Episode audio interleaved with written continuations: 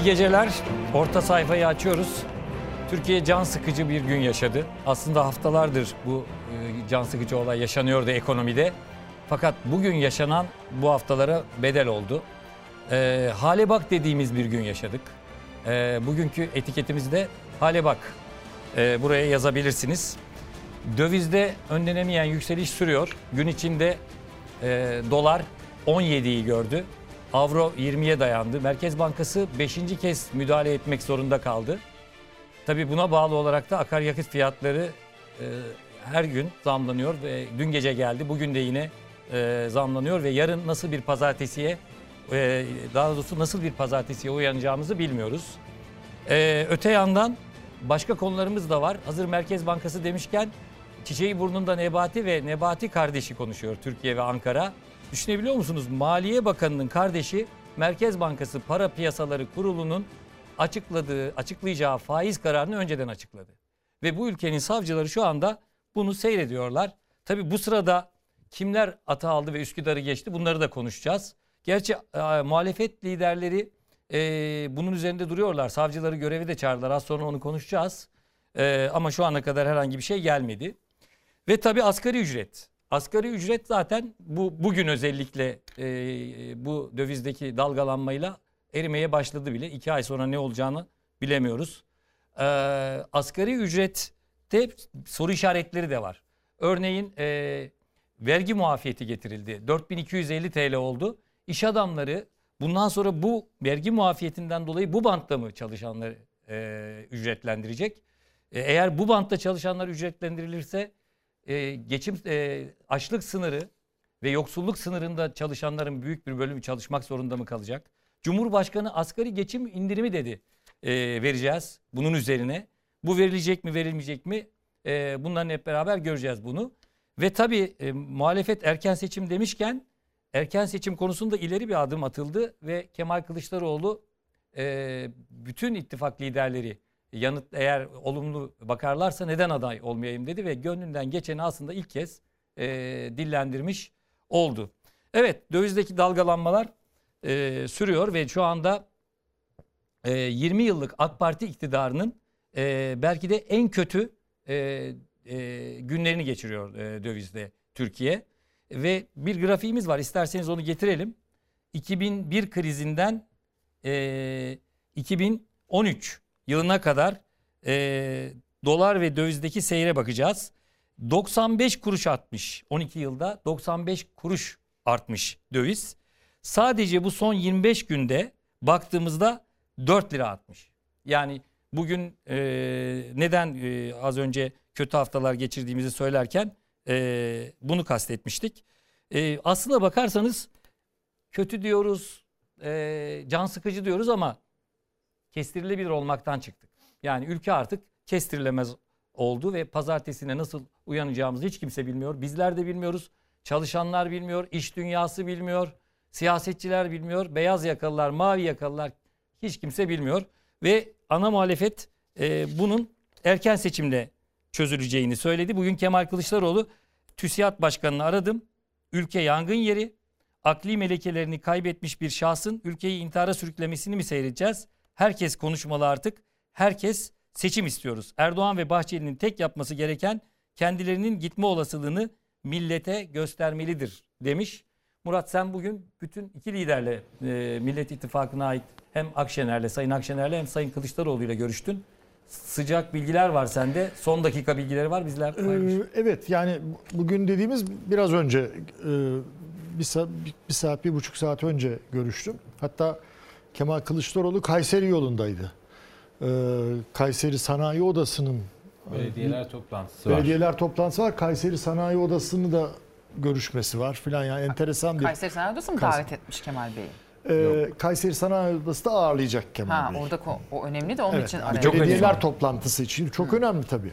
Şimdi geleceğiz. e, bu görüşmeleri niye yaptık sıcağı sıcağına? Çünkü sadece döviz e, hani dövizin yükselmesi, rekor kırması değil, borsa beklenmedik bir hareket yaptı. Yani saat 3 civarına kadar e, rekor kırma düzeyindeydi. Yani 2400 düzeylerine falan yükselirken 1 saat 25 dakika içinde şimdi rakamlarını vereceğim ben. 1 saat 25 dakika içinde %8,5 değer kaybetti. Ve yani Son 1 saat 25 dakika değil mi? hayır yani tabii Çünkü ben borsa kapanırken baktım yüzde 8,5'tu. işte Kayıp. %8,5. Evet, rakamları alalım Murat. Neyse rakam yani bunu şeyleri Meral Hanım ve Kemal Bey'le konuşmalarım bunun arkasına mı e, söyleyeyim? Borsayı, Öyle, borsayı şey yapalım. Bu arada grafiğimizi de getirelim arkadaşlar. Şimdi e, arkadaşlar saat 13.15'te rekor düzeyine ulaşmış borsa. Rekor kırmış. 2406 puan ile rekor kırmış. Şimdi bu 13-15 olduğu sırada bir şahsi bir şey aktarayım ben size müsaadenizle. Biz üç arkadaş yemek yiyoruz. Öğle yemeği yiyoruz. Ve oturduk bu saatte tabii herkes artık dolar konuşuyor. Ne kadar oldu? 16 lira 60 kuruştu o zaman. Sonra e, yemek bitti kahve ısmarladık. Kahve ısmarladığımız sırada 17-20 idi dolar. Yani hepimiz dehşet içinde 17-20 oldu. Biz kahveleri içene kadar Merkez Bankası işte dediğin gibi iki hafta içindeki beşinci müdahalesini yaptı. Biz yemeği bitirdiğimizde tekrar 16 lira 60 kuruştu. Böyle bir şey izledik. Şimdi bu açıklamadan sonra e, 15.55'te biraz düşmüş ama hala 2335 puanda borsa. Şimdi o sırada hani biraz paralel şeyler gidelim. E, 13.55'te o arada İstanbul Sanayi Odası Başkanı Erdal Bahçıvan. Erdal Sayın Bahçıvan. Erdal Bahçıvan. Şöyle bir tweet attı. Dün faiz indirimine giden Merkez Bankası'nın bugün elindeki en kıymetli döviz kaynaklarını piyasaya sürmesini şaşkınlıkla izliyoruz. Şimdi bu bir dönüm noktası oldu gibi görünüyor. Etki etti diyorsun. Etki etmiş görünüyor. Çünkü hemen arkasından şöyle hemen arkasından bir de şey var. 15-24'te 15-24'te de e, Türkiye Odalar Borsalar Birliği Başkanı Rıfat Sarcıklıoğlu şöyle bir tweet attı. Müsaadenizle okuyayım. Piyasalarda yaşanan çalkantı ve döviz kurlarının geldiği seviye birçok firmamızı endişelendiriyor ve olumsuz etkiliyor. Piyasaların ivedilikle istikrara kavuşmasını sağlayacak acil önlemler alınmasını ve öngörülebilir öngörülebilirliğin özür dilerim temin edilmesini bekliyoruz. Şimdi bu tabi Odalar Birliği'nden beklenmedik derecede yani sert Şaşırtıcı. bir açıklama. Şimdi bundan sonraki seyre bakıyoruz. Buradan şunu söylediğimi lütfen çıkarmayalım. Yani İstanbul Sanayi Odası Başkanı ile Odalar Birliği Başkanı konuştu ondan ekonomi bu halde. Hayır böyle değil ama bundan sonraki seyre baktığımızda bir düşüş işte o 1 saat 25 Murat sen dakikalık. diyorsun. Onlar da rahatsız artık. Onlar da artık konuşmaya Evet. başladılar. Evet. Ama evet. borsa bundan düşmüş olamaz herhalde. Tek başına bundan düşmüş demiyorum. Bence başka bir şey olmuş olabilir. Olabilir. Başka bir şey varsa öğrenmek Yani- isteriz. Çünkü şey herkes oldu. bunu öğrenmek istiyor. Devre kesici Ama devreye girdi. girdi. Şimdi o süreci hemencik çok uzatmadan şey yapacağım. 16.05'te düşme başlıyor. 2233 puana düşmüş. 16.20'de 2165 puana düşmüş. 17.20'de işte kesme artık en dibe vurduğu nokta 2071. Yani 1 saat 25 dakika içinde e, borsa %8,5 değer kaybetti ki e, hani o yemekte e, konuştuğumuz Yani dedim ya. borsadaki şirketlerin değeri yüzde sekiz buçuk azaldı yani. Evet Ve hatta tüm hisse senetleri. Ama Tamam, ama bir şişmişti. Ama şişmişti boş. çok yani biraz da şişmişti. boş yere şişmişti. 1600'lerden bu düzeye Tabii düştü. faiz düşük olduğu için Ama borsada para şimdi kotarmaya çalışıyor. Ba- bakın yani saat 3'ü 3.30'a kadar işte yapılan açıklamaları da saydım. O zamana kadar yükseliş trendi devam ediyor. Sonra birden düşüyor. Yani hani satışlarla sadece bağlantılı olmayacak kadar. Neyse bu süre işte bütün bunları e, bir de Kemal Kılıçdaroğlu'nun TÜSİAD Başkanı'nı aradım diye şeyi çıkınca işte ben de onları aradım. Yani hani ne oluyor diye. Şimdi okuyabilirim Gayet müsaade tabii. ederseniz. Bu arada bu, bu bilgiler son dakika bilgileri. Çünkü Murat'ın söylediği gibi e, akşam saatlerinde görüştü ve e, Tabii, sıcağı tabii yani. sıcağına e, ilk kez buradan duyacağınız görüşler. Şimdi söyledikleri şunlar. Kimse sessiz kalmamalı. Bunu TÜSİAD Başkanı'na da söylediğini söyledi. Kimse sessiz kalmamalı. Artık herkes bir sesini çıkarsın diyor ki zaten sesler çıkmaya da Sayın başlamış. Kılıçdaroğlu. Dur, evet. Evet. Şahsi kanaatim diyor. Yönetemiyorlar. Çoklu organ yetmezliği içinde diyor hükümet. Tek kişi karar veriyor. Ya artık etrafını da dinlemiyor Erdoğan'dan, Cumhurbaşkanı Erdoğan'dan bahsediyor. Ya artık etrafını da dinlemiyor ya da artık etrafı da bu zafiyetin bir parçası. Ülkeyi felakete sürüklüyor. Kullandığı söz. Şimdi burası biraz şey. Diyor ki seçim kararı alsınlar, dolar düşer, ekonomi toparlanır. Erken seçimden bahsediyor. İş dünyası kaygılı, kimse mal alıp satmak istemiyor. Tedarik zincirinde de kırılma olursa durum daha da ciddileşir diyor. Şimdi tedarik zincirinde bir kırılma belki Çiğdem daha iyi yorumlar bunu. Bundan bahsediyor. Çiğdem'den az sonra alalım onu. Evet. Zaten e, maliyet enflasyonu ve bu dövizdeki dalgalanmalardan dolayı tedarik zinciri Ya, falan kalmadı yani. Onu da biliyoruz. Tabii. Şimdi Yani kırıldı mı yani kırılma olursa diyor ama sanki kırılmış gibi de yani. Doğan sen e, bu kanalın genel yayın müdürü olarak yir- 2022 bütçesinin hazırlanmasından da sorumlusun değil mi? Haber merkezinin. Haber merkezi. Evet. Çok kolay günler geçirmiyorsun Değil. herhalde. Tabii. Şimdi e, çok basit bir şey var. Artık sanayiden filan söz etmeyeceğim. Ben bugün e, Pera Palas'ta Kara Hafta diye her sene düzenlenir polisiye şeyler. Orada işte casusiyeler üzerine konuştum. John Le Carre üzerine. Orada şey de vardı. Altın Kitaplar e, diye bir yayın evi var ya. Batu Bozkurt onun yayın yönetmeni. Ona da işte ca- polisiyeye katkıları falan diye bir konuşma yaptı. Dedi ki kağıt alamıyoruz. Evet. Kağıt alamıyoruz. Kağıt yok. Parasıyla kağıt alamıyoruz. Matbaalar kitap basmak istemiyor. Maliyetleri hesaplayamıyoruz. Her sene 60-70 kitap basıyorduk. Bu sene ne yapacağız bilmiyorum diyor. Yaykop da açıklama yapmıştı kitaplarla ilgili Evet, olarak geçtiğimiz Evet. hafta. Şimdi Meral Hanım da söyleyeyim çok konuştum. Farkındayım. Yo yo çok önemli bilgiler. Meral Hanım'la da konuştum. O da havaalanındaydı bir dönüş yolundaydı. Ee, ciddiyet problemi var diyor. Ciddi bir problem ve ciddiyet problemi var diyor. Devlet krizine dönüşüyor diyor. Bu devlet yönetim krizine dönüşüyor diyor. Ne demek istediniz dedim. Yani örnek ne? Senin az önce söylediğini söyledi. Yani daha da detaylısını. Dedi ki Hazine ve Maliye Bakanı'nın kardeşi e, ismi Seydullah Nebati kardeşi bir gün önce faizin bir puan indirileceğini söylüyor.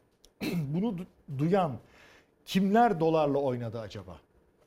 Hakikaten de bir dolarda müthiş bir dalgalanma ondan sonra oldu. Buna savcılar İngilizcesiyle söyledi. Insider trading yani içeriden bilgi sızdırma soruşturması açtı mı? Neden açmadı? Açmadı tabii. Yani böyle bir soruşturma yok. Dünyanın Açılmaz da. bütün demokrasilerinde bu insider trading'tir. İçeriden öğrenenlerin bil- ticareti. İçeriden öğrenilen bilginin sızdırılmasıyla ticari kazanç. Hukukun, adaletin olmadığı yerde ekonomi düzgün işler mi? Yönetim krizi işte budur. Bunun altında partili cumhurbaşkanı sistemi var. Uçurumun kenarında sallanıyoruz dedi Meral Akşener. Uçurumun kenarında sallanıyoruz. Bir an önce seçime gitmeliyiz. Ben burada durayım biraz. Çiğdem. Ya bu yani akıl tutulması yani. Akıllara durgunluk veren bir şey. Yani e, Hazine ve Maliye Bakanı'nın kardeşi çıkıyor para piyasaları kurulu tam faiz kararını açıklayacakken bir gün önce diyor ki bence pas geçmeli. Pas geçmese bir, bir puan indirecek. Ve o kadar Ya da şimdi rahat, bu- rahattı burada ki konuşurken. Hem öyle Evet. hem de yani şunu da demiyor. Ya kardeşim ben abime zarar veriyorum. Abim şu anda ekonominin rotasının başında. Dolayısıyla benim ağzımdan çıkacak her şey bağlayacak. Bu bir. İkincisi sen bu şeyi almışsan bilgiyi daha kimler aldı? Nebati kardeş soralım buradan. Başka kimler aldı bu bilgileri? Ve ata alan Üsküdar'ı geçtim işte. Az önce Meral Hanım'ın kimlere söylediği gibi başka? kimlere söyledim ve kimler buradan e, parsayı e, götürdüler. E, yani bu görülmüş e, bir şey değil ve savcılar da şu anda seyrediyor. Sen bu Merkez Bankası meselesini çok iyi bilen, e, ekonomi dünyasını çok iyi bilen, hazineyi çok iyi bilen bir e, gazeteci yazarsın. Yani aslında yorum yapılacak noktaları biz çoktan açtık. Her hafta e, inanılır gibi olmayan konuları konuşuyoruz, tartışıyoruz. Bu insider trading e, mevzuatta, sermaye piyasaları mevzuatında e, hürriyeti bağlayıcı cezayı gerektiren bir suç. Yani hapis cezasını da gerektiren bir suç aynı zamanda. Ama e, yanı sıra e, bakanın, yeni bakanın kardeşinin yaptığı açıklama hem insider trading'e giriyor hem nepotizmle bir ilişkisi var. Yani ben o mikrofona konuşurken e, ki rahatlığı benim dikkatimi çekmişti. Yani Çok son- rahat. Son derece rahat konuşuyordu. E, yani bir çok sıradan bir şey söyler gibi kanaatini paylaşıyordu. Yani bir hassasiyete sahip olmadığı çok açık, bir sorumluluk duygusuyla hareket etmediği çok açık. Senin belirttiğin gibi e, bakan konumunda olan kardeşine zarar vereceğini de tabii ki düşünmüyor. Yani böyle bir zararın ortaya çıkma ihtimalinin olmadığını biliyor belki de. Onun rahatlığı var bilinçaltında. Ben- Bence biraz böyle görmek lazım. Yani bu e, devlet yönetiminde e, şeffaflık ve hesap verilebilirlik uzun zamandır yok. Denetim mekanizmaları uzun süredir çalışmıyor ve çalıştırılmıyor. Çalıştırılamaz hale geldi. Yani bunun ucunda yasalarda yürürlükte olan yaptırımların olduğu var olmasına rağmen uygulanmayacağını biliyor herkes. Bence rahatlık böyle bir rahatlık ki ben bu yaklaşımın da iyimser bir yaklaşım olduğunu biliyorum. Yani bunun arkasında belki çok daha başka senin de söylediğin gibi e, birilerinin haksız kazanç e, sağlamasının kapılarını açılması da e, söz konusu. Çiğdem bu şeyden Murat, özür dilerim. Şundan bile kaynaklanıyor olabilir mi? Hava atmak. Yani bak ben nelere artık devlet sırlarına Fakat vakıfım. Yani burada ne kadar önemli zaman bir insan Murat, olduğunu Yani ben- bu, bu eğer böyle Olabilir tabii yani. dediğin gibi Fiyaka. düşünülüyorsa fiyaka olarak düşünülüyorsa burada bir zeka pırıltısı da yok. Yani bu işin nerelere varacağını da E, öyle bir iddiam da olmadı. Hayır bir de yani. Doğru. yani e, e, kardeş iş dünyasının içinden gelen iş insanı yani. Yani Paralar biz- kazanan İşte bakın biz falan nerelere yani- geldik. Ne yani kadar burada- önemli adamlar olduk. burada bir- yani. Şimdi biz nasıl bir akıl bu? Biz kardeşin tutumunu eleştiriyoruz burada ama bundan ondan çok daha kısa bir süre önce birkaç gün önce e, Bakan Bey'in kendisi Nebati Bey e, meslektaşımızla röportaj yaptı sanıyorum Sevilay Yılman e, sütunlarına taşıdı onu.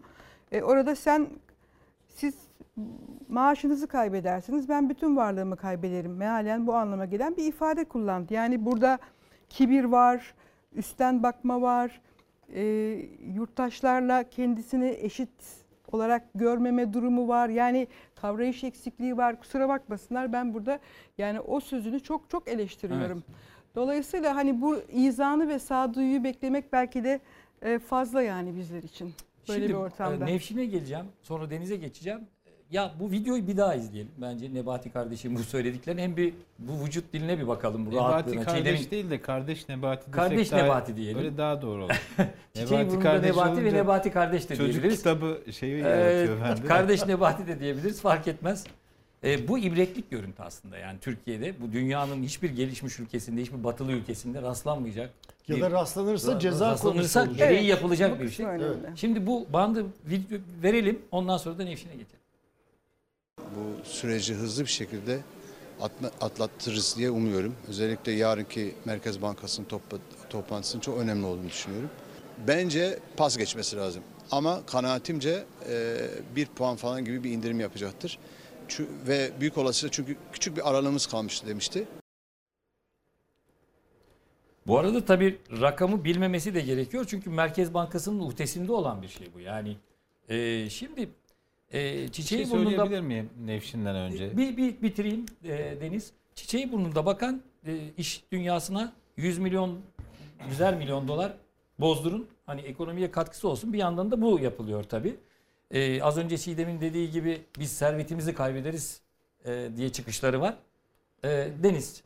Ben ben yani çok açık söyleyeceğim. Bunu sonuçta e, o beyefendi gibi davranıp şey yapmadım ama Ankara'da e, Nurettin Nebati göreve geldiğinde e, hatta e, Kavcıoğlu göreve geldiğinde temel hedefin faizi %19'dan %14'e düşürmek olduğunu duydum. Kulaklarımla duydum.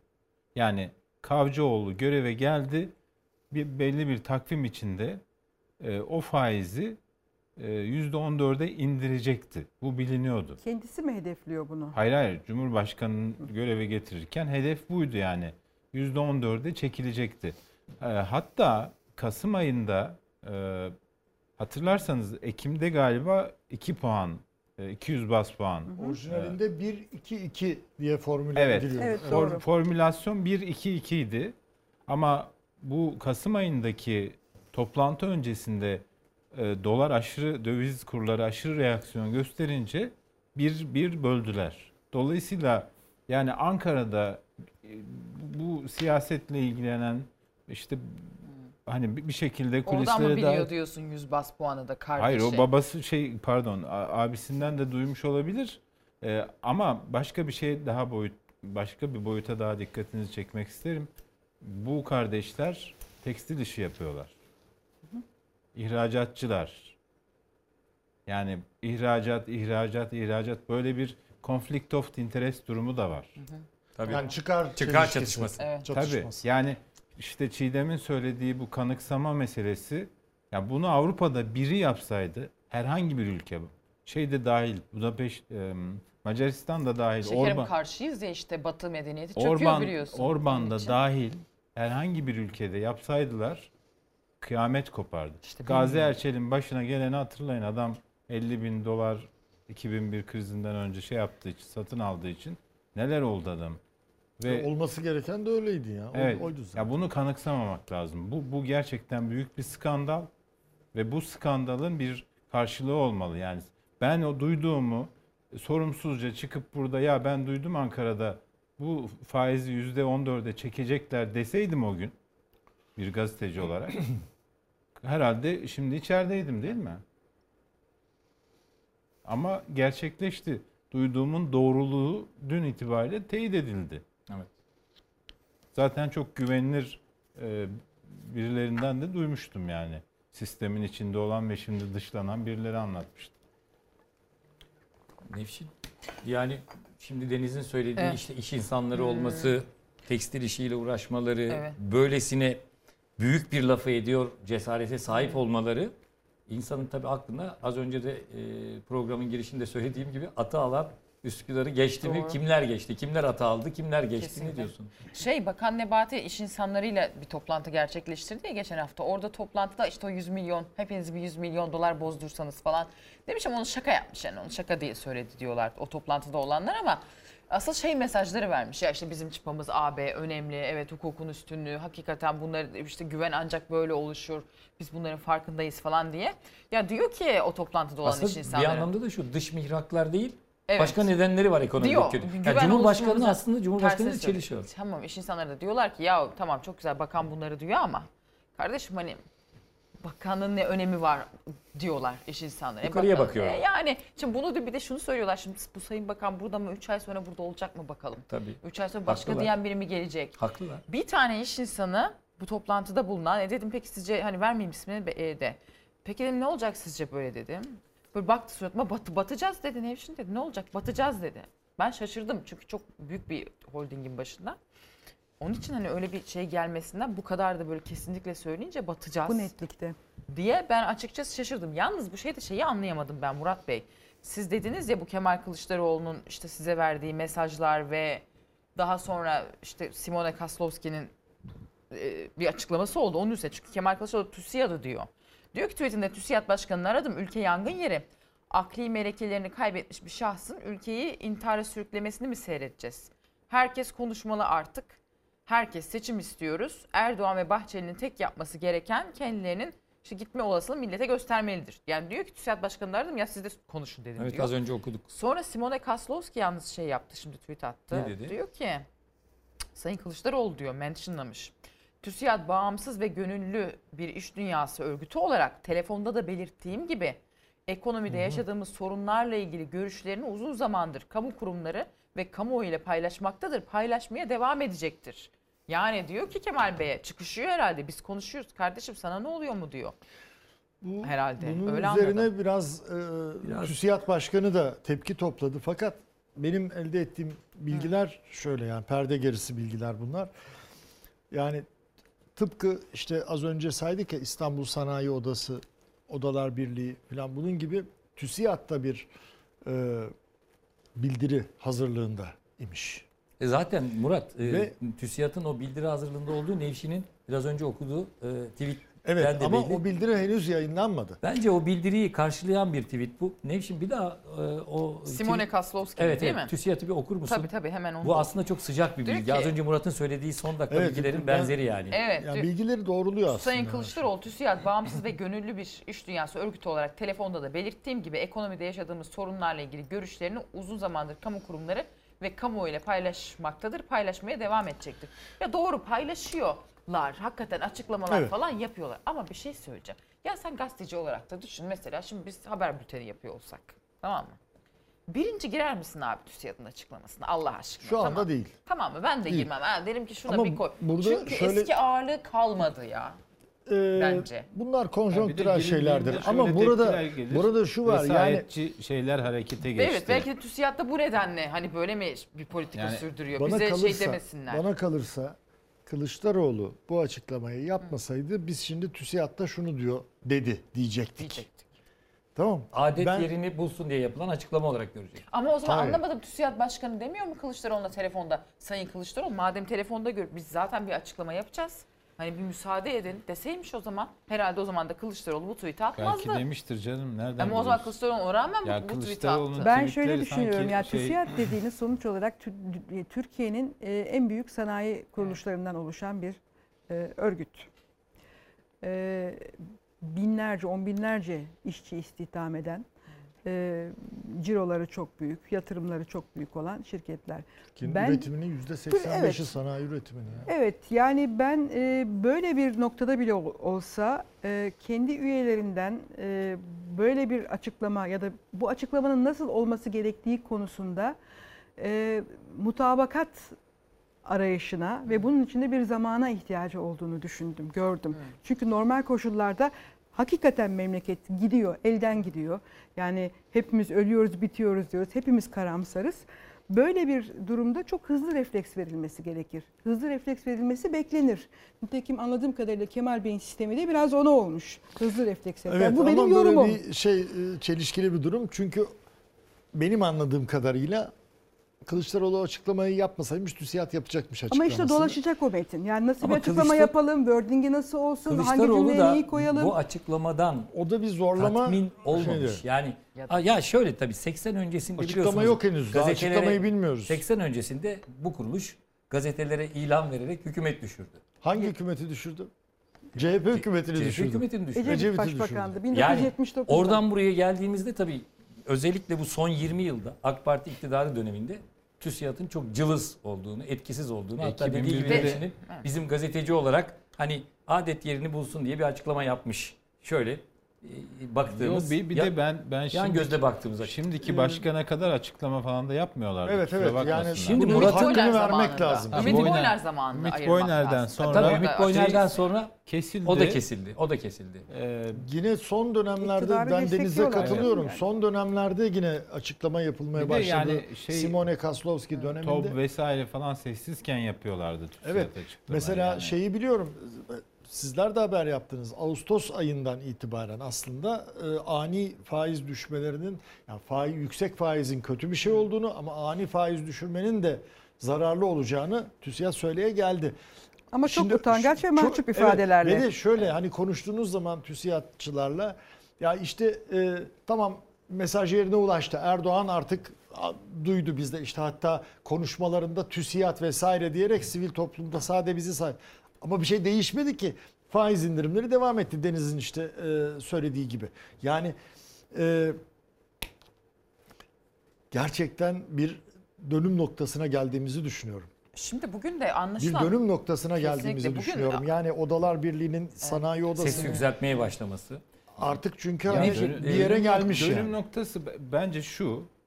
Ya bir e, ne olduğunu kimsenin anlamadığı bir ekonomi politikası uygulanıyor. Bir te- Ekonomi politikası uygulanıyor mu Hayır, hayır, bir- gerçekten yoksa evet, bir uygulanıyor. refleksle bir hayır hayır bir te- hamle mi yapılıyor? bir teori var ortada. Yani Bu bil- bilim politika falan Kendine bence göre yok var yani. bir teori, Tepki kendine yani. göre. bir teori var. Yani hani tez, sentez, teori Evet. vesaire falan. Ee, Bir tez var. bir, bir- hani bilimsel çalışmalarda olur ya ortaya bir tez atılmış. Nedir? Ee, faiz sebeptir, enflasyon sonuç. Şimdi bu tezi kanıtlamaya çalışıyoruz. Son birkaç yıldır. Bu tezi kanıtlamaya çalışıyoruz. ben bu bugünkü yazımda da yazdım. Tek tek baktım. Yani 19 Mart'ı 20 Mart'a bağlayan gece Şahap Kavcıoğlu göreve başlamış. Hı. Dolar 7.21.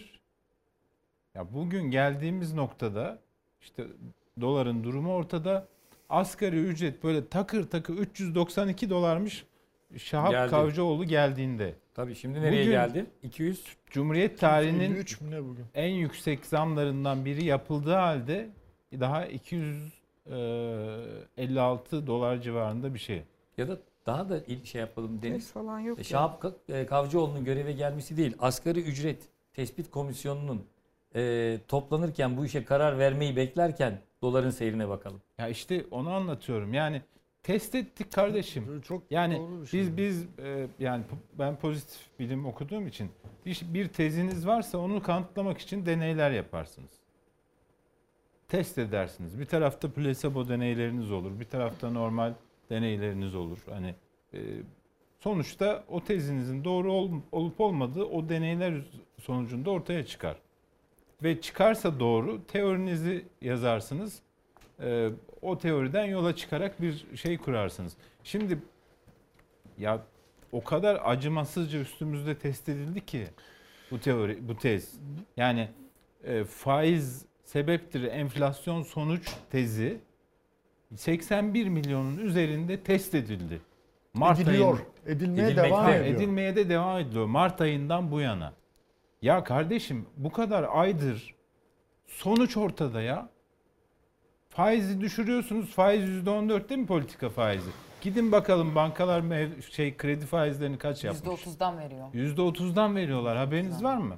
Politika faizini Hayır. %14'e düşürseniz ne olur? Bunun iktisaden gerçekçi bir şey, bir test Ha. ve bir yaklaşım olmadığı de- defalarca kanıtlanmış bir şey. Şimdi Dolayısıyla dolar- bu test falan değil bence. Do- Kusura bakma araya girdim. Tez- Estağfurullah dolar yükseliyor, faiz yükseliyor, maliyetler yükseliyor. Ya bugün bir iş adamıyla konuştum. Sağ olsun böyle çok ekonomideki durumu nabzı yoklamak için sık sık rahatsız ediyorum onda. Ya şunu söyledi. Hani biz dedi bir yerde bir yangın, afet vesaire olduğunda bir hani hasar tespiti yaparız.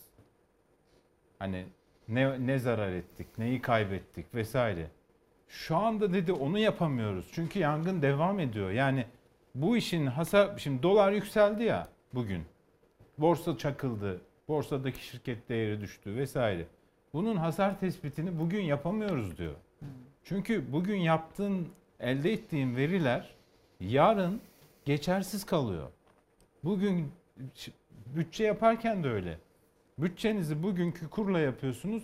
Yarın bütçeyi daha imzalayamadan başka bir kura geçiliyor ve maliyetler her Onun şey için ek bütçe getiriyorlar Ha. şimdi meclise zaten. meclise ek, ek bütçe geliyor. Peki iş dünyası Bütçe, ne bütçe yapacak? daha yapılırken geçersiz oluyor. Evet. Asgari ücret nasıl daha ilan edilirken eriyip bittiyse. Evet. Şöyle şeyler de var mesela e, sipariş vermiş e, karşı taraf arıyor diyor ki ya kusura bakmayın biz bu siparişi teslim edemeyeceğiz. Hayır Deniz bir şey söyleyeyim. Yani teslim edemeyeceğiz var bir. Her bu ma- e, örneklerden yola çıkmak aslında çok önemli. Bütün sektörler öyle. İş insanları öyle. Sağlık sektörü de öyle. Bugün mesela bir doktor arkadaşım e, önleyici e, tıp merkezi var, kliniği var. İşte serumlar, yurt dışından serum e, getirdim. İşte antioksidan serumlar ve önleyici tıp. E, serumu taktığımda diyor insana e, avro şu kadardı. Serum iki buçuk saatte bitmiş. İki buçuk saatte bittiğinde serumun fiyatı başka bir şeydi. Ve e, taktığı hastaya şunu söylüyor. Diyor ki yani başlangıç fiyatından mı, bitiş fiyatından mı alayım? Çünkü başlangıç fiyatından alsa bir daha o serumu o yurt dışından getiremeyecek. Böyle şeyler de Ya var tabii. e, size Yani başka bir örnek vereyim. itibariyle Neyse ben çok bitirsin. Topar- mesela başka bir Dağ örnek gibi de vereceğim. birikmiş bir borç var Evet. o ödenemiyor Şimdi sağlık tabii medikal sektöründe. kısa bir şey kaldı. Biz bu bahisi şeye bir kere haftanın önemli konusu e, az, az önce sen girdin e, asgari ücrete oradan devam ettirelim Deniz. Tamam ben ama toparlayayım. Yani Toparla. kardeşim, kardeş Nebati, Bakan Nebati, işte bu karar vericiler, Kavcıoğlu. Ya artık vatandaşın üstünde test yapmayı bırakın. Teoriniz çöktü. Deniz orada Yani- test yapan Kardeş Nebati çiçeği burnunda bakan Nebati da falan. Cumhurbaşkanı. Ha, Cumhurbaşkanı. Yani Evet, Cumhurbaşkanı. koyalım. tek karar Yani verici, şu anda testi tek yapan karar tek kişi verici yani. Erdoğan. Yani Nebati Ya, gider Öyle diyorsunuz ama şimdi bu Nebati konuda da itirazım yani. var. Tek karar verici Erdoğan diyorsunuz ama kardeş Nebati'nin faizden bir gün önce haberi nasıl oluyor? Tek karar Tayyip Erdoğan'dan mı öğrendi? bilmem. Nasıl bilmem. Bilmiyorum. Peki Nereden- Tayyip sen biliyor Erdoğan- musun öğrenmediğini? Ee, Tayyip Yani- Erdoğan kardeş Nebati'nin bu açıklamasını görüp seyrediyorsa, Ya sessiz kalıyorsa bilmiyoruz. onaylıyor Belki- demek. belki Bilmiyoruz de- evet yani. Belki müdahale Bilmiyorum. etmiştir. Belki soruşturma Ben size daha daha vahim bir bilmiyorum. örnek vereyim mi? Bakın daha vahim, daha sağlıktan daha vahimli ö- ö- ama e, Erdoğan hükümeti Milli Güvenlik Kurulu'nda ekonomiyi konuştu değil mi? Ekonomi Milli Güvenlik Kurulu konusu oldu. Milli Güvenlik konusu yaptılar daha doğrusu ekonomiyi. E, bunun anlamı nasıl yorumlandı? Biz de burada böyle konuştuk. Yani bu konuda eleştiri getiren muhalefete de bir noktada milli güvenlik meselesi diye susturulabilir mi diye. Bakın size örnek vereceğim. 23 Eylül'de Türkiye Amerika Birleşik Devletleri'ne bir talepname verdi. Dedi ki ben şu kadar sayıda F-16 uçağı almak istiyorum. Çünkü S-400 füzeleri yüzünden şeyler gitti. F-35'ler gitti. 10 milyar dolardı. 23 yani bu F-16 paketi bizim talep ettiğimiz yaklaşık 10 milyar dolardı. 23 Eylül'de 8.6 liraydı. Dolar. Yani 23 Eylül'de biz o paketi al- alabilseydik F-16 uçaklarını 86 milyar lira olacaktı vereceğimiz para. Bugün 165 milyar lira. iki katı. İki katı. Bu hani ekonomiyi eleştirince milli güvenlik sorunu haline gelebilir. Al sana milli güvenlik sorunu. Al sana milli Öyle. güvenlik sorunu yani. Öyle. Aynı şey garantili projeler Şimdi- için de söz Tabii konusu. asgari ücret tamam 4250 verildi verilmesine de şimdi bir sürü soru işa- işareti var. Bir, eee, asgari geçim indirimi dedi Cumhurbaşkanı. Buna bir açıklık getirmemiz lazım. Şimdi asgari ücret alanlar bizi buradan izliyorlar. Sadece asgari ücret, asgari ücretleriyle ilgilendirmiyor. Me- e, zam bekleyen memurları, Tabii. zam bekleyen diğer e, sektör temsilcilerini hatta asgari ücretlerin çalıştığı iş yerindeki birazcık asgari ücretin üzerinde olan e, ücreti üzerinde olan insanlar da şunu diyecek. 4250'ye geldi asgari ücret. E benim zam ne olacak? E, buna bakacak. Şimdi bu asgari geçim indirimi meselesi ne? Yani verilecek mi, verilmeyecek mi? Herkes farklı e, yaklaşımlarda bulunuyor. Cumhurbaşkanı bunu dillendirdiğine göre herhalde verecek. Vaat Gelir- etti ya yani. ama şöyle bir şey var orada. Gelir vergisi kesilmeyecek ya artık asgari ücretten. Tamam. Bu açıklandı. Tamam. Gelir vergisi kesilmeyeceği için de asgari geçim indirimi mantıken sona ermiş olması gerekiyor. Ama sona ermedi. Beş çocuklu aile meselesi var. İşte 5000 liraya kadar olan kısma asgari için- geçim indirimi var. İşte asgari ücretin üzerindeki tutar için asgari geçim indirimi söz konusu olabilir ama bunun içinde bir tebliğle e, ayrıntılı bir tebliğle konuya açıklık getirilmesi gerekiyor. Ama yani şu anda konu boşlukta evet. Yani şey Yani mi? getirilmesi gerekiyor. Evli sonradan gelsin. Kervan Nevşin, yolda e, diyorsun yani. bu, bu şey mi? Bu da mı taktik? Bu da mı algı? Vallahi ben size bir şey söyleyeyim. Şimdi bu, bu asgari ücret konusu e, yani evet hani ortada bir felaket var ve insanlar çok ciddi eziliyorlar. Bu e, hiper enflasyon herhalde diyebiliriz altında da. Ya piyasa şimdi bir denge meselesi. Yani şuna inanıyor olabilirsin. Dersin ki ya kardeşim bu hikayedir. Bu liberalizm, neoliberal şey değildir piyasa denge diyebilirsin. O başka bir şey. Okey o da bir teoridir. Onu da dener belki bir gün birisi onu bilmiyorum. Ama şimdi bir denge meselesidir. Tamam sen bir asgari ücret ilan edebilirsin.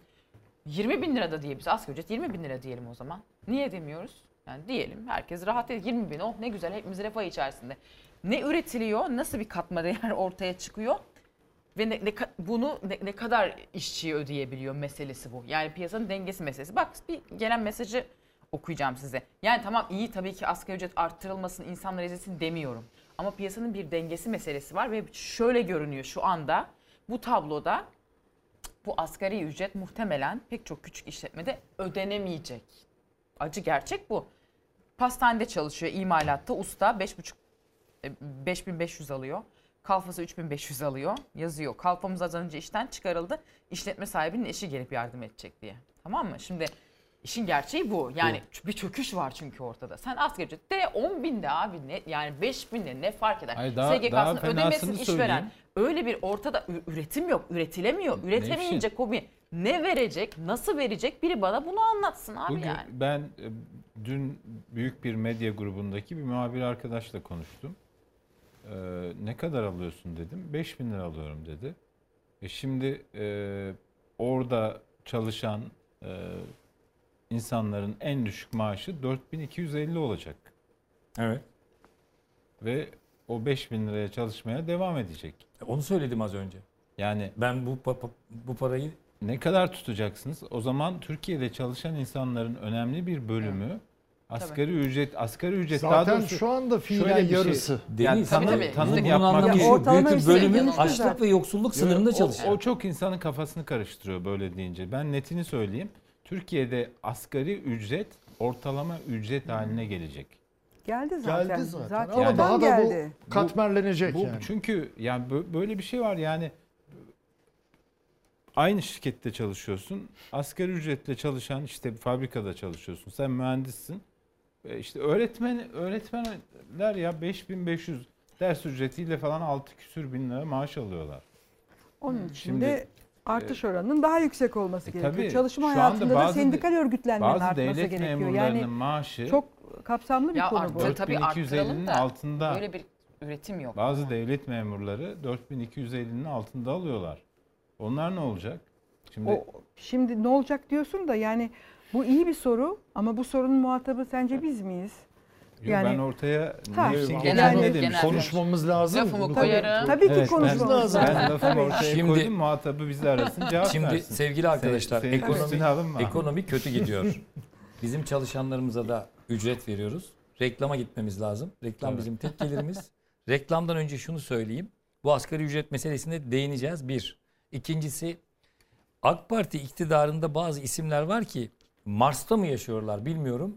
Enteresan cümleler eee, ediyorlar. İşte eee, bu cümlelere biraz sonra kulak vereceğiz. Güleceğiz. Güler misin, ağlar mısın aslında? Ağlanacak Ağlanacak gülüyoruz halimize yani. gülüyoruz. Ağlanacak halimize Ona, ona gülüyoruz. bakacağız ve tabii her şeyden önce erken seçim. İşte az önce Murat'ın e, konuştuğu liderler erken seçimin tek çare olduğunu ya günlerdir söylüyorlardı ama bugün yaşanılan özellikle bugünden sonra daha da bastırırlar diyebiliriz. Erken seçim gelecek. Erken seçimde Kemal Bey gönlünden geçeni bir nebze açıkladı. Erken seçimde Cumhur İttifakı'nın bir takım hamleleri olacak. Sadece bu as- asgari ücretle kalmayacak gibi görülüyor. Seçimi alabilmek için pek çok şey yapacaklar. Reklama gidiyoruz. Dönüşte müthiş konularla karşınızdayız.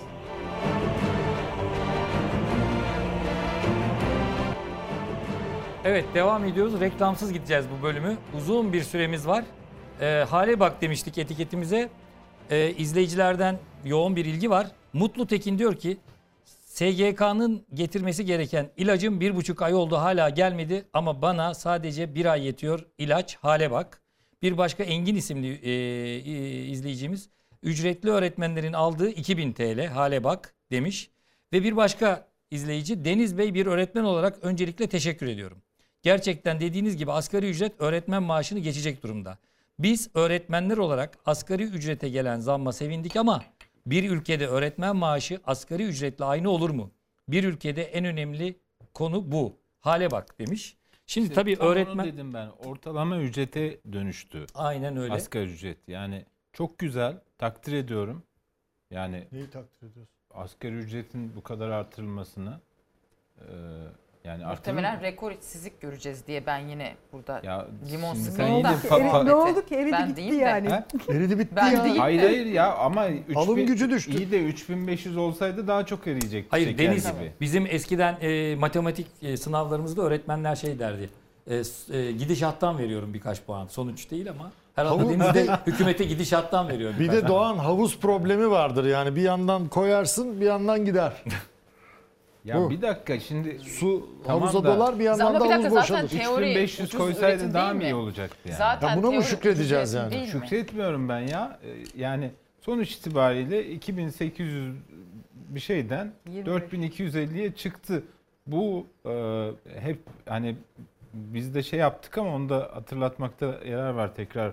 E, Cumhuriyet tarihinin en büyük asgari ücret zammı E, diye. enflasyonu kabul etmiş oldu Ee, işte. ama şey, %50 Darphane fazla mesai yapıyor. ya, para basıyordur buna. 1997'de Necati Çe- Çelik Çalışma Bakanı iken e, rahmetli Erbakan e, hükümeti 97 asgari ücretini 96'ya göre %103 artırmış. Maliye Bakanı da Abdülatif Şener'di. Evet, %103 artırmış.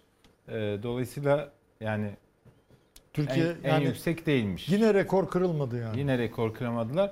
Neyse ni- niye bir ka- bu kadar üstüme geldiniz anlamadım. Tam Nevşin'i anlıyorum. Şimdi tamam. Takdir Nevşin- ediyorum dedin Hayır herhalde Nevşin, ondan. Nevşin tamam patron olduğu için kızıyor da e, yani patronu yan, patronlardan yana olduğu için. Ya geçen ben programda sadece başka bir galiba. perspektif Geçen söylüyorum. O programda hala öyle ama hala Yok, patron. Geçen bir şey programdaki gibi Hala değil asgari ücreti patron gözünden E bakıyor şimdi ne diyeyim Nevşin. çok güzel çok zam yapıldı. Oley bir şey. asgari rekor işte reis ezdirmedi çalışanı mı diyeyim mesela hani. E ne olacak öyle diyeceğiz? desen ne kaybedeceksin? Çünkü Yani yanlış çünkü olacak doğru değil. Deniz. Doğru Öyle derse yanlış olacak çünkü yani. Çünkü Yani- biliyoruz ki asgari ücret daha verilirken eridi. Ya Yani ama aynı- sen, sen söyledin Aynı değil görüşte mi? değilsiniz ki şu anda. E, tamam Hayır, hayır, olmayabiliriz. fazla verildiğini Ben de söylüyor. Ayrı nedenden karşı işin- çıkıyorum. Bu ben tarafı da nedenden doğru. karşı çıkıyorum. Şunu söylemek istiyorum. Şimdi bu ve şeyin Hazine Bakanlığı'nın dün açıklamasına dikkat ettiniz mi? Diyor ki işte yeni ekonomi modeli böyle uz bir sayfa yazı yazmışlar. Yeni ekonomi modeli diyor. Bundan sonra sıcak para. Biz ne zaman diyor bu zamana kadar bizim ekonomimiz hep şöyle büyüdü. Cari açık vererek diyor. Artık cari açık vermeyen bir büyüme modeli. Sürekli ihracat yapacağız. Ve orada şuna e, altın çiziyor. Diyor ki bizde diyor çok gelişmiş bir orta sınıf var. iyi yetişmiş. Yüksek katma değer üreten, çalışan. Şimdi burada bir çelişki var. Çünkü bizim yeni ekonomi mode- modeli şu değil mi? Türkiye çok ucuza üreteceği için Adını TEM Herkes- koydular. Türk tamam. ekonomi modeli. herkes TEM. bizden satın alacak değil mi? Teori bu. O zaman bu ne demek oluyor? Bu çok ucuza üretim olması için iş gücünün de ucuz olması lazım. Başka türlü nasıl ucuz? Şimdi sen diyorsun ki Hazine Bakanı'nın açıklamasına yüksek katma değerli üretim, nitelikli çalışan. Şimdi bunlar örtüşmüyor bir kere. Şimdi burada başka bir şey diyor, burada başka bir şey Esas diyor. sorun Ortada bir başka karmaşa var. Hiçbir şey örtüşmüyor onu demek istiyorum. Burada başka bir şey yapılıyor, orada başka bir şey yapılıyor. E tamam şimdi asgari ücrete zam yapıldı. Bu zam, bu zam anladım niye ya- yani özellikle niye yapılıyor? Cumhurbaşkanı şu densin. Ezdirmedi çalışanı. Helal olsun Cumhurbaşkanı densin. Tamam bütün gün bunun propagandasını yapıyor e, hükümete yakın basında ama çok güzel. Kimseye yaramıyor. Ne işverene yaradı bana soracak olursanız. Öyle değil mi? Tamam gelir vergisi ve stopaj almıyor. E, e sonra yani İşveren Yok, 4250 bandında tutarsa yaradı demek. nasıl anlamadım? Yani 4250 bandında çalış e, e, çalıştırırsa çalışanları Çalıştırabilir ise, çalıştırabilirse, çalıştırabilirse, eğer başarabilirse ona yaradı. görmezsek Tabii. yaradı Ama demektir. Ama, ama yaramadı. göreceğiz iki ay sonra nasıl olacak. Ez- e, öte yandan bu zaten herkesin geliri gibi. Sadece asgari ücretlinin değil. E, eridi gitti. Beyaz yakalının da eridi gitti. Kim enflasyon oranında zam yapıyor şimdi çalışana? Çok çok Kimse. geniş kitleleri ilgilendiriyor. Hayır Onun zaten için ülkece yani fakirleşiyoruz. Öğretmen, yani ha, felaket öğretmen. haldeyiz. Bunu Ya zaten 26 tartışmıyoruz. yirmi- Sağlık sektörü, öğretmenler. Arkadaşım mesaj atmış. 26 yıllık öğretmen bordrosunun şeyini çekip atmış. 5300 lira maaş alıyor. Asgari ücretle arasında 1000 lira var. 26 yıllık öğretmen. Onun maaşına da %50 zam yapılması gerekiyor. Tamam Bu dönemin Yani- bu dönemin Yani nesi biliyor öyle. musunuz? Bu dönemin en büyük karakteristiği şimdi Deniz'in dediğinden devam edeceğim. Her şeyin değersizleştirilmesidir ya. Her şeyin değersiz, eğitimin değersizleştirilmesi, okulların, Ya üniversitelerin, asistan doktor. emeğin, her şeyin de- değersiz, kurumların değersizleştirilmesi gerçekten büyük bir değersizleştirme Bir de şeyi Çin- İlaveten bir de şu yani. kıyaslamayı yapacak. Gerçekten Yapar- sinir bozucu bir şey Bir de bu kıyaslamayı yapar hale gelmek de ne kadar hazin bir şey. Çok mu Evet. zor? Yani herkes liyakatine, eğitimine, verdiği emeğe, müktesebatına uygun kazancı elde etsin.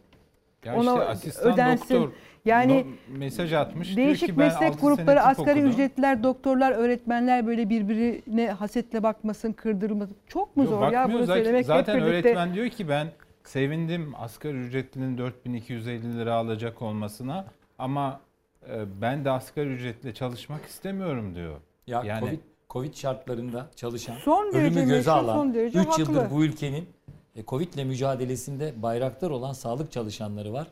Ve işte damara serum takan, iğne yapan, enjeksiyon yapan, yoğun bakımda çalışan insanlar neredeyse asgari ücret seviyesinde şu anda.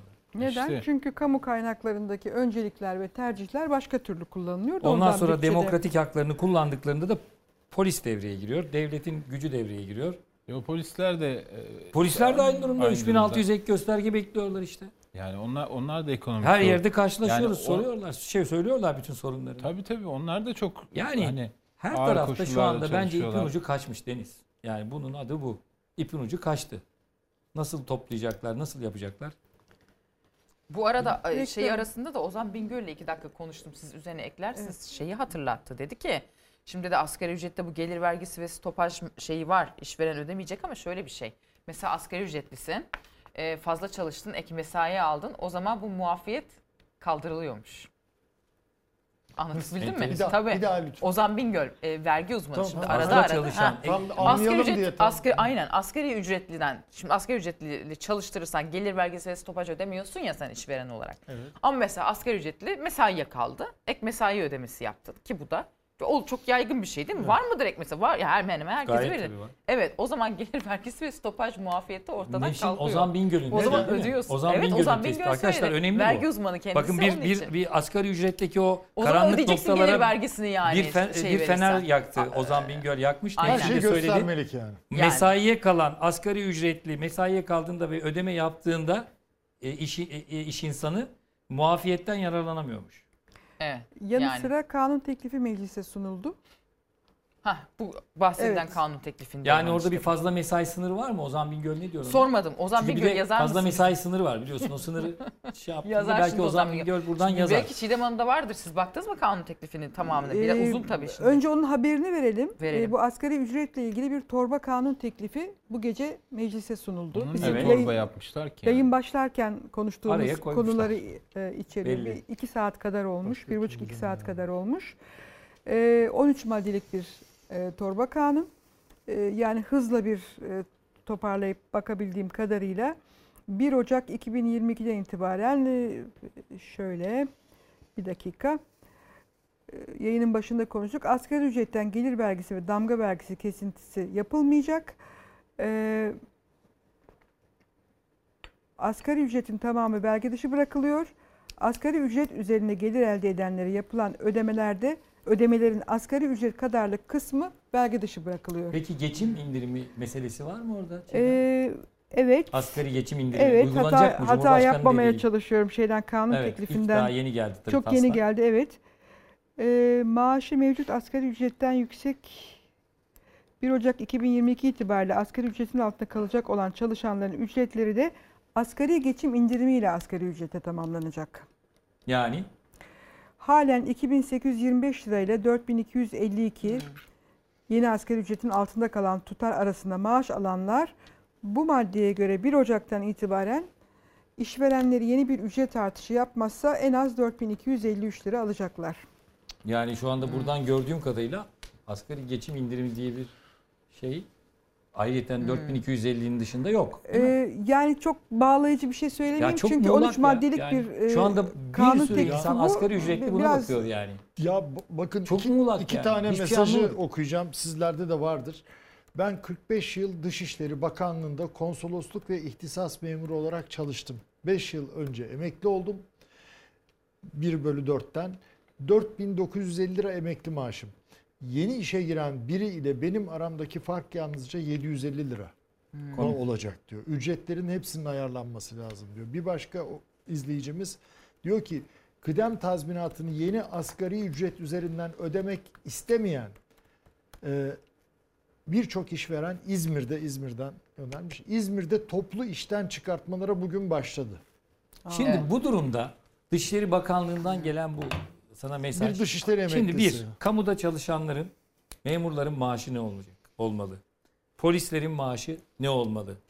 Ee, Sağlık sağlık, çalışanların- çalışanlarının maaşı ne olmalı? Öğretmenlerin maaşı ne olmalı? Şu andaki mevcut durumla baktığınızda 4250'yi taban olarak asgari ücretle aldığımızda bunların maaşları ne olmalı Çiğdem? Emeklinin. Yani- Mesela emeklinin emeklinin beklentisi ne? Öyle bir Size, soru soruyorsun ki- okuyucularınızdan geliyordur. Yani Cem Beklentimiz şu. ama Cem Küçük şey diyor. 2000 çok ciddi zam yapılacak. ekmeğe 2022 diyor. yılı bütçesinin anlamını ve hükmünü yitirdiği günlerdeyiz ki e, bu nedenle ek bütçe sunulacak meclise. 65, Reuters haber geçti. 65 milyar dolar Evet. eksildi bütçe. Yani meclise sunulduğu günle ben, Ben geçen yanlış sana anımsamıyorsam, sorduğumda evet. bakmıştım. Evet. Meclise sunulduğu günkü kurla e, genel kurla geldiği günkü kur arasında ki bu bugün hesap edersek o belki 80 milyar doları da bulmuştur. E, bu kadar büyük bir fark var. Yani büt- götürüyorsun meclisi 238 milyar dolarlık bir bütçe sunuyorsun. O arada kur bir artıyor. Elindeki bütçe 130 milyar dolara düşüyor. Ve İşte Doğan'ın ve bir ek şey bütçe diyor ya sunma iki buçuk saat serum verilme süresince fiyatı artırıyor. Ya bu hakikaten gülüyoruz da hiç gülünecek bir halimiz yok Çok ya. uzun süredir bir ek Öyle. bütçe e, Ya durumu şimdi çok yoktu. önemli bu İlk çünkü, defa ben e, uzun yıllardır yani hatırlamıyorum bir ek bütçe bugün- sunulduğunu. Bugün mesela baktığında işte bugün çok can sıkıcı bir gün yaşadık ve kötü haftalara bedel bir gün yaşadık. E tabi buradaki bu dövizdeki bu artış direkt akaryakıta yansıdı. Şimdi kimler akaryakıt alıyor? İşte devletin memurları alıyor, polisi Şimdi alıyor. onunla ilgili bir şey Öğretmenler söyleyecektim. alıyor, Onu çalışan bırak Bir nakliye nakliyeciler alıyor, Yani çiftçiler alıyor. Şimdi Navlunda e, akaryakıt kullanılıyorsa her şeye yansır. şimdi Arkadaşlar bile başta başta Murat, konuştuk özür ya dilerim, tedarik zinciri. Kemal Bey de diyordu Kemal Kılıçdaroğlu tedarik önemli o. zinciri kırılabilir. Şimdi asıl sokak yani bu ulaş, ulaştırma sektörün Şimdi ulaştırma sektörü işte tedarik zinciri de yine akaryakıta Evet. bağlı. Bak şu anda saatlerimiz e, 12'yi geçti, çoktan geçti ve bu mod şu anda bir e, zamlar gelmeye başladı. LPG'ye 70 kuruş gelmiş olması lazım. 12'den sonra gelecekti, geldi. E, bir gün önce e, 56 kuruş gelmişti benzine. E, bugün e, yani geçtiğimiz gün artık saatler geçtiği için 69 kuruş daha geldi. Esas motorine gelen Motorine gelen, mazota gelen 1 lira 14 kuruş. Çiftçi traktörüne mazotu 11.5, 11.5 liradan koyuyor Evet. arkadaşlar. Bakın geldiğimiz nokta bu. Yani şimdi bunlara baktığınızda çiftçi, memur, polis ya sen şimdi bunlara zam vermek zorundasın. Bu kanun teklifini demin andığım asgari ücretle ilgili kanun teklifinde çok sayıda milletvekilinin imzası var. Malum artık bir bakanlar kurulunun bir bakanlar kurulu olmadığı için bakanlar kurulunun hazırladığı bir tasarı da yok. Sadece kanun teklifi olabiliyor milletvekilleri. Onun için ne kadar çok milletvekili imza atarsa o kanun teklifinin iktidar partisi tarafından o kadar güçlü olacağı gibi görüntü veriliyor. Uzayıp gidiyor. Ee, çok Kanun sayıda- teklifini kim vermiş? İlk imzacıyı söyleyeyim. Onlarca iktidar partisi milletvekilinin imzası var. Bu meclisten İbrahim Aydemir Erzurum milletvekili. Biz bu ismi nereden biliyoruz? İzleyiciler biz biliyoruz da izleyicilerimiz de bilsin. Hatırlatalım daha doğrusu. Ee, bu benzin kuyruğu yok mealen söylüyorum. Bu araçların fazlalığından kaynaklanıyor. Evet. Otomobillerin Ekmek fazlalığından kuyruğu kaynaklanıyor. Evet. İnsanların fazlalığından Diyen kaynaklanıyor. Bu arada benzin kuyrukları başladı. Bugün bizim muhabirimiz Fox Haber muhabiri Gamzen Dondurmacı gitti tespit ettik. Görüntüler var mı arkadaşlar? Ama o zam zammı yakalamak için oluyor genelde. ya, Zamdan Ee, önce son benzinleri almaya Şimdi bu çalışıyor. Erzurum milletvekili dün de bir e, e, önemli bir şey söyledi. İbrahim Dedi ki, Aydemir. Bu gidişattan dedi biz dedi sorumlu değiliz dedi. Ya bizi niye suçluyorsunuz ki dedi bu ekonomik ortamdan dedi. Biz sorumlu değiliz dedi. Hmm. Hatta bizim Selçuk Tepeli, Covid. Selçuk Tepeli'nin şimdi buradan kulaklarını çınlatalım. Dedi ki AK Parti Grup Başkan Vekili Cahit Özkan'dan sonra Ankara sahneleri yeni bir ses daha kazandı dedi. Ve haberi öyle sundu. Ee, yani ne kullanılıyor? Ne, nasıl konuşuyorlar? yani evet yani ben Mars'ta mı yaşıyorsunuz? Arkadaş yani ben ya kim anlamış sorumluymuş mesela Şey Türkiye'deki narratifi ama pahalı, Deniz pahalılıktan hatırlattı. şey mi Covid mesela? yüzünden, Covid nedeniyle Covid zor. nedeniyle. Bir tane Mesela bir kızcağız var biliyorsunuz. Mesela Boris Johnson mı sorumlu yani kim? Covid olduğu Muhammed için bin tüm dünya mi zorda. Murat Bey, Covid olduğu için tüm dünya zorda ve sen hükümeti suçluyorsun. Niçin? Ha- Hastalık, illet gelmiş bütün Allah dünyayı Allah. vurdu da bütün dünyanın bütün ülkeler bu Evet, durumda mı? bütün ülkeler zorda. İngiltere'de raflarda ekmek yok. İnsanlar Kamyoncular ekmek ekmek diye yollarda şey yapıyor ya. E, ekmek konusunda da Gülümsettiniz bizi bu saatte Nevşin, Nevşin e. AK Parti İstanbul Nevşin'e de Büyükşehir yakışıyor bu arada. Çok. Hükümeti savunmak. Evet. Şimdi AK Parti İstanbul Büyükşehir Belediye Meclis Üyesi Muhammed Kaynar ekmek kuyruğuna bahsediyor. Diyor ki kuyrukta bekleyenlerin ekmek için beklediğini, beklemediğini iddia ediyor. Fotoğraf çektirip Onlar diyor fotoğraf diyor. çektirmek için. İşte bu da yine o gruba Evet, dahil. yani Mars'ta yaşayanlar. Şey sulu kar yağıyor mesela. Ya Kışın niye bunu soğuğunda yapsın? Başı- insanlar fotoğraf çektirmek Başı derde şey- girer yani. Geçen hafta söylemiştim vatandaş anketçiye hangi partiye oy vereceksin diye sorduğunda AK Parti'ye vereceğim diyor. Sonra sohbet sırasında diyor ki vermeyeceğim. E niye öyle dedin? Akşam polis mi bassın diyor. Şimdi bu koşullar altında kim gider hükümetin aleyhine bir fotoğraf çektirmek için sıraya Bakın girer? benzin kuyrukları. TikTok Şu anda şeysiymiş arkadaşlar o. bu akşam Deniz. Yani. Ne Nevşin, diyor? Evet. kuyrukları araç- görüyorsunuz. Ben de gördüm. Evet bizzat. tabii zammı ka- e, Deniz'in dediği gibi muhakkak e, zammı e, zamdan sıyırmak için yapılan kuyruklar ama Geldiğimiz nokta bu işte yani. Evet. Yani 80 öncesinde kuyruklar vardı diye iktidara gelen bir AK Parti vardı. Bir meslektaşından Yani bir kuyruklardan mesaj Bunların geldi. kurtardık varlık kuyruğu olduğunu söylüyorlar. Varlık kuyruğu olduğunu Varlık söylüyorlar. kuyruğu, tabii Şöyle ki bunlar insanların varlık arabası var. Düşün herkesin hususi arabası Tabii. var. Ara- o- Hani bir şey var, telefonu var. Yani araban var ve telefonun var. Benzin kuyruğunu ekmek- Bu da telefonla ekmek çekiyorsun. kuyruğu. Bu da mı varlık Ekmek kuyruğu? Bu da neyin varlık varlığı Bu ekmek acaba? kuyruğu da Varlık varlık kuyruğu, kuyruğu Ekmek mi? kuyruğu neyin varlığı? Va- Şey İşte bu. bak ekmek kuyruğu. TikTok ç- Hani- challenge bu. TikTok challenge mi? olduğu için kuyruk challenge. Şimdi e, O ne bir demek ya? başka Espri yapıyorum tabii. Küçük Ya bir Allah parantezle aşkına, bu oradaki kanun insanlar- teklifindeki Gayet bir olur maddeyi daha Saçma. Tabii insanlar. Çiğdem bir şey- parantez açtı. Asgari ücretle bir ilgisi yok ama e, sonuçta bu bir torba kanun ve torba kanunları biliyorsunuz birbiriyle ilgisiz ve bağlantısız bir sürü e, düzenleme bir tabir kullanacağım tıkıştırılır. Bu da öyle olmuş. Altıncı maddeyle BOTAŞ'ın kamuya olan bütün borçları yapılandırılanlar da dahil faiz ve cezaları siliniyor. Muhtemelen hazineye yıkılıyor. E ne oldu? Bize geldi yani. yine. E, evet. Yani vatandaşa geldi. Evet. Yani bir taraftan iş dünyasına 100 milyon dolar, 100'er milyon dolar bozdurun bu dövizi şey yapalım. Bir taraftan da bu tip borçlar vatandaşın üzerine Bir daha bir daha tekrarlar mısınız? Neyi silmişler tam olarak? BOTAŞ'ın e, Borçlarını. BOTAŞ'ın ödenmemiş vergi borcu, cezası ve silinmiş. faizleri. Ya biz ödeyeceğiz. Yani biz. hazineye yıkılıyor. Bir, bir E çeşit biz ödeyeceğiz. bir taraftan cari açık, bir taraftan da bütçe açığı kabarıyor. hafta sonuna girdik. Şu anda mesai şeyi günü bitti. Pazartesi günü bir başka e, risk daha var. O da e, Türkiye'deki bankalarla yurt dışındaki bankalar arasındaki e, para transferi. Acaba nasıl işleyecek? İşleyebilecek mi? Yani bu transfer nasıl gerçekleşecek?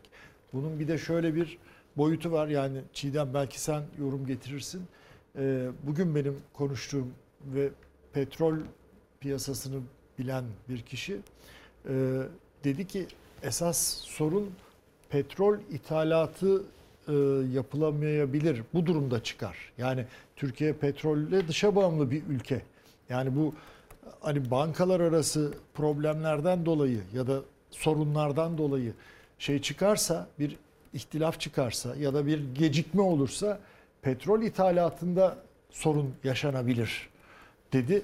Ee, işte bu şeyi de hani daha fazla detaya ben girmek istemiyorum. Aslında Bankalar girmesek daha iyi kanunundan olur, bir evet. ceza yemeyelim yani. Elbette elbette. Ha, ama Yani- e, çok ciddi bir şekilde e, Türkiye'deki bankalarla uluslararası bankalar arasında hani ümit edelim bir problem çıkmaz. Murat, Para transferi e, şimdi- problemi.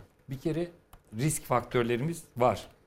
Ee, kredi derecelendirme kuruluşlarının şu anda Türkiye de- e, notları belli. Değil mi? Şu anda B, B'nin altında Evet. çoğu. E, yatırım yapılamaz ülkeler şeyinde. E, şu anda baktığınızda e, bu kuru, kurdaki dalgalanmayı durdurabilecek enstrümanlardan bir tane şey kaldı. O da şey, bankalar, bankacılık sistemi. O da yani şu ana kadar belki de en iyisi giden değil mi bankacılık sistemi? O yüzden yani bunu korumak da önemli. İnşallah bunu da koruruz yani böyle gider. Tek tek tek bir gerek ve yeter şart kredibilite bence. Başka da hiçbir şey Aynen değil. öyle. Şimdi tabii bunlar oldu. Ee, şimdi tamam farkına vardık. Önce yüzleştik. Önce e, hani yaparlar ya hasta olunca e, Bekir Ağırdır e, e, bu şeyde hafta sonu çıkan Oksijen gazetesinde çok güzel toparlamış. Yazıyı diyor ki e, özellikle diyor hastalananlar önce e, inkar ederler. Hayır hayır doktor yanlış söyledi. Efendim tahlil yanlıştır kesin falan. Sonra öfkelenirler. Ya neden ben? Neden bu piyango bana vurdu diye. Ee, ondan sonra Aşama aşama. tabii ret, aşama öfke. aşama e, son- Kabullenme. sonra kabullenmeye başlarlar ve pazarlığa geçerler. İşte ya doktorla ya tamam tedavim sürüyor ama sigara içmeye devam etsem, yarım sigara yaksam bilmem ne. Pazarlıktan sonra da şimdi ne yapacağız? Ya, Pardon depresyon, depresyon aşaması var pazarlıktan sonra. Depresyon geçirir. Depresyondan uyandıktan sonra da şimdi ne yapmalıyız? Şimdi ne yapmalıyız? Şu anda soru bu. Yani ekonomiyi ekonomideki geldiğimiz aşama şimdi ne olacak? Şimdi muhalefet diyor ki yapacağımız tek şey var arkadaş. Erken seçim. Biz bu erken seçim geldiğinde bütün bu meseleler işte hallolur. Bu iktidar gittiğinde bunlar çözülür dediler. İşte Murat akşamüstü liderlerle konuştu. Erken seçim dillendirildi. Hafta içinde de Kemal Kılıçdaroğlu aday mı, değil mi, olacak mı? Yoksa anketler geldiğinde, gün geldiğinde rasyonel davranıp en doğru kararı verip adayı belirleyecek mi? Ya da Ekrem İmamoğlu'nun adı çok yıpranmasın, Mansur Yavaş'ın adı yıp- yıpranmasın, ben kendimi feda edeyim, Ee, ben öne çıkayım ama onlar perde gerisinde kalsın, zamanı gelince değerlendirebiliriz mi? Bir sürü bir sürü soru soruluyordu ve Kemal Bey bu hafta sonu soruya yanıt verdi. Dedi ki liderler dedi kabul ederse aday olurum dedi. Bu çok ileri bir aşama bana göre. Yani ben hani haberci olarak takip Bir ettiğimizde tık daha bir tık daha geçti. yükseltti yani oyunu yükseltti diyelim. Şimdi bir, bu bunu bir değerlendirelim erken seçimde Deniz. Hani Olur, burada bence. Kemal Bey artık bu bu çıkışla şey yaptı değil mi? Ekrem İmamoğlu'na ve Mansur Yavaş'a da bir anlamda hani şey dedi. Hani ben adayım. Adaylığa niyetliyim eğer kabul ederlerse. Fakat Ekrem İmamoğlu'nu da biliyoruz ki hani gerek konuşmalarımızda gerek vücut dilinde gerek kelimelerinin alt şeyinde eee grubunda metinlerinde ya sadece bu altı lider karar vermesin bu iş arkadaş. Yani aynı zamanda STK'lara da sorulsun, topluma da sorulsun, anketlere de sorulsun deyip hani bu adaylık konusunda da bir ısrarcı gibi ısrar edecek gibi geliyor. Nasıl görüyorsun Deniz? Sen iyi Yani analiz. bunu tabii ki Kemal Kılıçdaroğlu yani çizilen tabloda ben başından beri onu söylüyorum. En ideal e, muhalefet adayı Kemal Kılıçdaroğlu. Hani e, iki sene görev yapacak, işte uzlaştırıcı olacak, e, hani farklılıkları bir araya getirecek bir e, organizasyon, e, hani muhalefeti kastediyorum. Altı partiyi e, çok birbirine düşürmeden e, Cumhurbaşkanlığı yapabilecek bir şeyi var. E, muhalefet de bunu gösterdi. İkincisi yetkilerini devretme konusunda e, gerçekten e, hani muhteris olmayacak. Yani ihtiraslı olmayacak. Ben bu yetkileri sonuna kadar kullanırım kardeşim. 5 sene sonra seçime giderim. Zaten kaybedersem de ne kaybedeceğim de diyebilir herhangi bir aday. Bunu demeyecek de bir isim. Bu da şey. Yani teorik olarak en ideal e, Cumhurbaşkanı adayı Kemal Kılıçdaroğlu. Fakat yine de ben şuna inanıyorum. E, işin sonuna geldiğimizde e, anketlere bakılacak. Yani 50 tane anket yaptınız. E, diyelim ki Tayyip Erdoğan'a karşı Kılıçdaroğlu anketi 50 şirket yaptı. 50 ayrı e, sahada araştırıldı. E, sonuçta çok kritik bir sonuç çıktı. Kaybetme ihtimali de ortaya çıktı. Kazanma ihtimali çok büyük bir fark olmadan ortaya çıktı. Bir risk var vesaire gibi bir durum çıktı. Ne yapacak Kemal Kılıçdaroğlu? Böyle kritik bir dönemde e, ısrarla ben hayır liderler beni istedi ben aday olacağım mı diyecek? Demeyecek elbette. Peki yani bunu düşünseydi şöyle cevap veremez miydi bu soruya? Ya günü geldiğinde eğer anketler gösteriyorsa, her şey zemin hazırsa, adaylar da destekliyorsa düşünülebilir demek. Başka bir Ya şey. işte onu niye liderler demiyor biliyor musun? Ben biliyorum. Şu anda Kemal Bey'le çalışan profesyoneller efendim durum eskisi gibi değil kazanacaksınız diyorlar. Yani Sadece profesyoneller değil parti içinde onlar bunu- da profesyonel sayılır. hayır, yani parti yönetimindeki insanlar da İşte onlar da bence artık hani siyaseti sah- sahanın nabzına göre değil de e, kendi ilişkiler üzerinden çıkarlarını e, değerlendiriyorlar. Benim kanaatim ve gözlemim. öyle diyorsun. E, dolayısıyla da e, Türkiye e, işte biraz önce konuştuk durumu yani. Bu, bu durumun e, değişmesi için Kemal Kılıçdaroğlu'nun kendisi ne diyor? Seçim lazım. Seçim niye lazım? Tayyip Erdoğan tekrar kazansın diye seçim yapılır mı?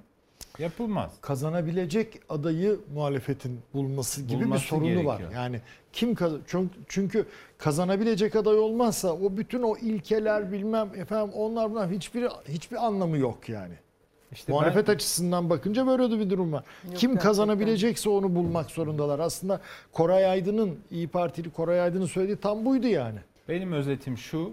Evet ideal olan isim Kemal Kılıçdaroğlu'dur.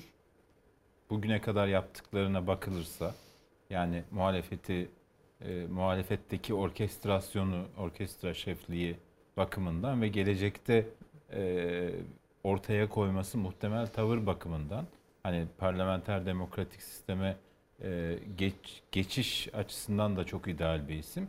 Ama ben Kemal Kılıçdaroğlu'nun yine e, böyle bir risk varsa, kazanamama riski varsa ısrarla aday olacak kadar da muhteris olduğunu düşünmüyorum. Aynı kanıdayım. Ben de aynı Yani kanıdayım. dolayısıyla da o zaman Hepimiz- diyecek ki ya e, Hepimiz en fikiriz. benim adayım yani CHP aday gösterecekse benim adayım şudur diyecek, birini gösterecek ve o aday olacak. Peki şimdi bir baskın seçimin işaretlerini daha doğrusu ayak sesleri olarak da yorumlanıyor. Ankara kulislerinde e, Cumhur İttifakı'nın bir seçim hedeflediği aslında bu asgari ücretle işte EYT'liler gelecek peşine 3600 gelecek ve bir de tabii en önemlisi şeyi dillendiriliyor biliyorsunuz saraya yakın bir profesör olağanüstü halden bahsetti.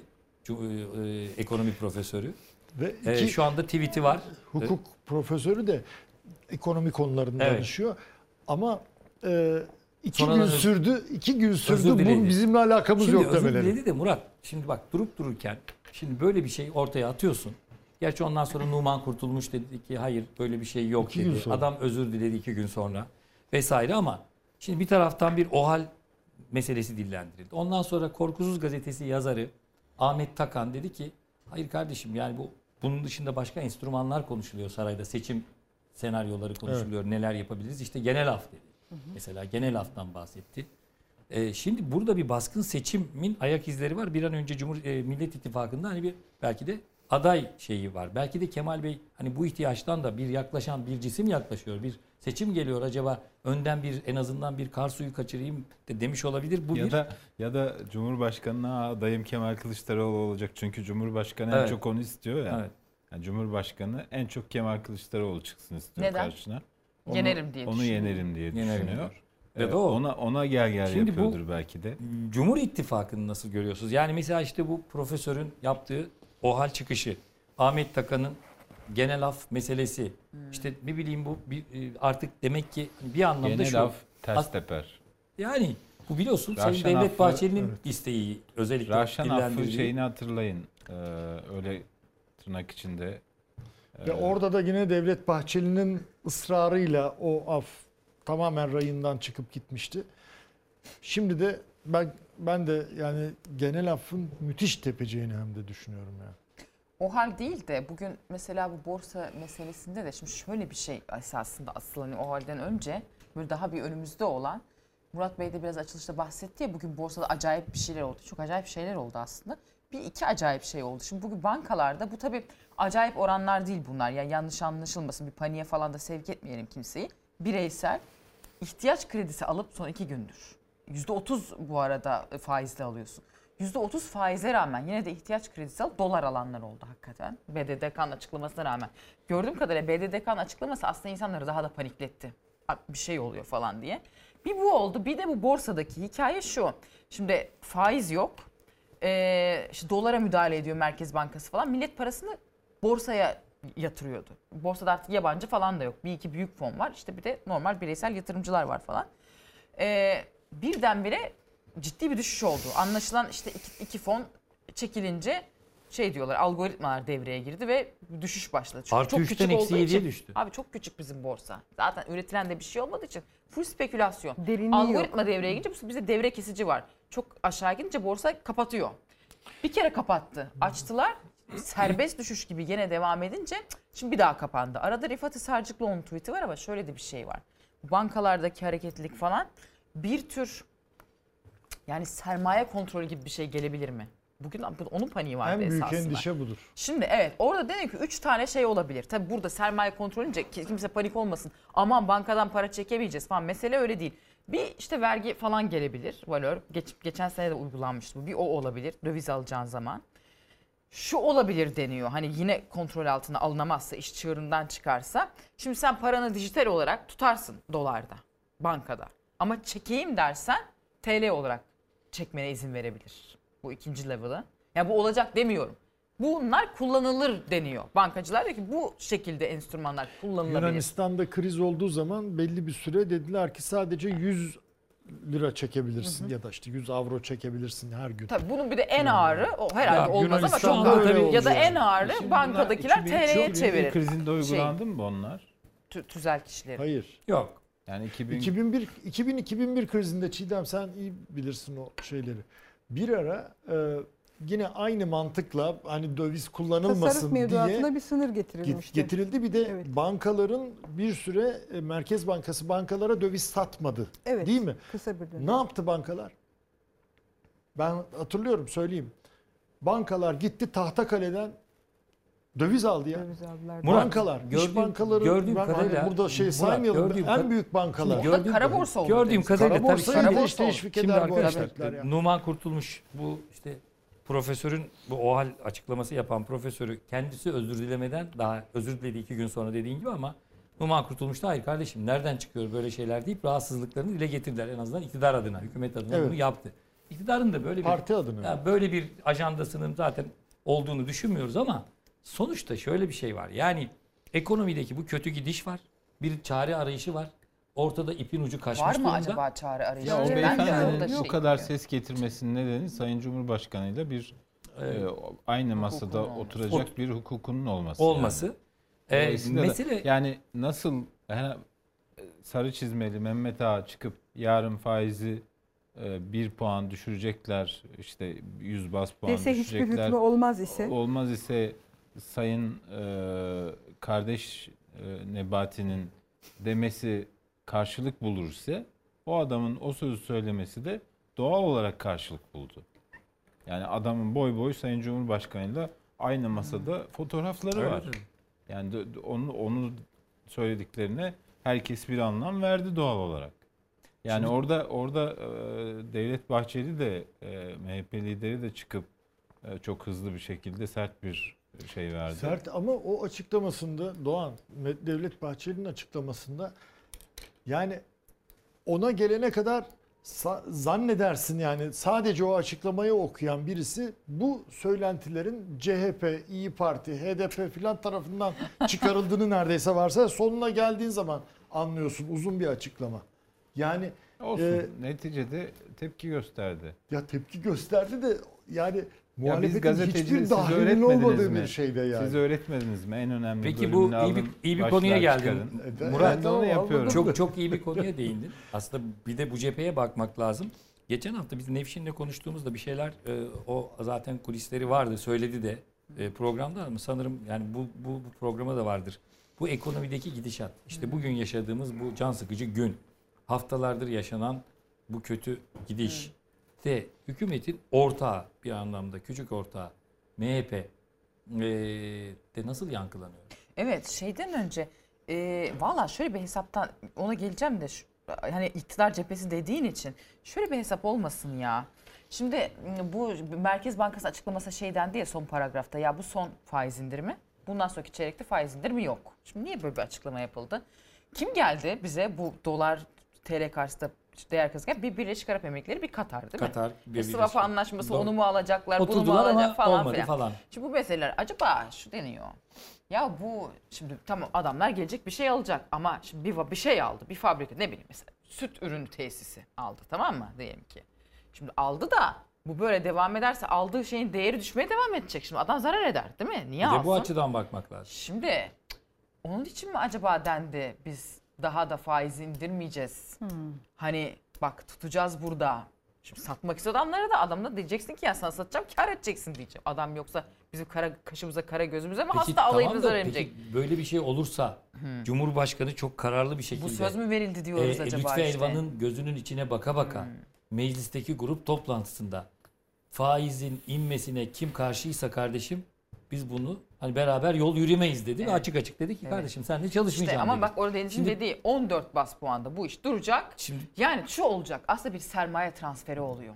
Türkiye çok işte ucuz Cumhurbaşkanı bunu nasıl anlatacak? Ve Birleşik Arap Emirlikleri Katarlı yatırımcılar da bunu bir fırsat olarak görüp alıyorlar. Ya bu sermaye transferi değil mi? Henüz bir şey Bu ama sermaye- nakit Henüz lazım. bir şey Alacak. yapılmadı. Hesap bu. Hesap bu Hesap ama bu. daha yapılan Hesaptan bir şey yok. Yani. Evet, Arkadaşlar, olacak koyalım. Ya ben de de- bir Birleşik de- Arap Emirlikleri'nde çok şey bir gazeteci arkadaş vardır. Oraları tanırsınız belki size. İsmini vermeyeyim şimdi çünkü off the record diyeyim dedi. Anladık. Dedim ki ya hakikaten dedim bak ciddi mi alacak mı bu alacak mı dedi bu bir şeyler falan. Dedi ki e, vallahi dedi off the record dedi çok da öyle ciddi bir yatırım yapmayı düşünmüyorlar. Ama şu söyledi Birleşik Arap Emirlikleri bir savunma sanayiyle çok ilgileniyor dedi. Alırsa dedi onu alır dedi. Bir de bir iki hastane ya bakılıyor Hastane dedi. demişken oraya da bir geleceğiz. Katar'dan da Sadece dedi Katar. bir şey çıkmaz onu söyleyeyim ben sana dedi. Çok da öyle bir şey Ee, almak istemiyorlar Ben açıkçası. de biraz Katar bilgisi var. Hastaneden kasıt şehir hastaneleri herhalde. Orada Özel bir iki hastane Özel adını bir verdi. iki Şimdi onu hastane. vermiyor. Şehir dava hastanelerinde mava açarlar. İngiltere biliyorsun. Onu şey yaptı. Bir sözcü sözcü gazetesi. Model olarak Cumhuriyet evet. gazetesi muhabiri. Model olarak Evet. evet. O da aslında yeni bir haber değil ama. Evet. Katar bekliyor. Neyi Biraz bekliyor? daha değeri düşsün diye bekliyor. E ne olacak? Katar yatırımcıları biraz daha Aldı Türkiye'dekilerin değeri... Tamam. Ya bir de bir şey Şimdi söyleyeyim. arkadaşlar özür dilerim. bir sonraki hükümeti de bekliyor bence herkes biliyor musun? Yani bu herkes Bir sonraki olacak hükümet mı, olup olmayacak olmayacağını mı? bekliyor. O, evet ne olacak yani biraz da onu görmek Bir istiyor sonraki herkes. hükümet olacak mı diye. Yani Evet, bir sonraki mı? hükümet ay- AK Parti hükümeti olacak mı olmayacak mı onu Ya da bekliyor. AK Parti'nin adayı kim olur? Ama e, bir de e, evet AK Parti'nin adayı belli şu anda yani. Cumhurbaşkanı Tayyip Erdoğan bir başka bir şey. Yani ben bende yok bilgi. Bütün ilanda o şekilde başka da bir şansı olduğunu hiç zannetmiyorum. Seçim Yani güvenliği de en önemli hiçbir mesele. şekilde e, zannetmiyorum Nevşin ama kimi ima ettin Cumhurbaşkanı? Valla Sayın Erdoğan'dan sonrası için bayağı bir anladığım kadarıyla MHP, yani MHP çevrelerinde de şey Erdoğan'dan bulmuş. sonrası derken kaç yılından söz ediyoruz? Artık bilmiyorum 2071. Kim? Ya, O zaman da Ya- yaşı yani- oturmuş olan.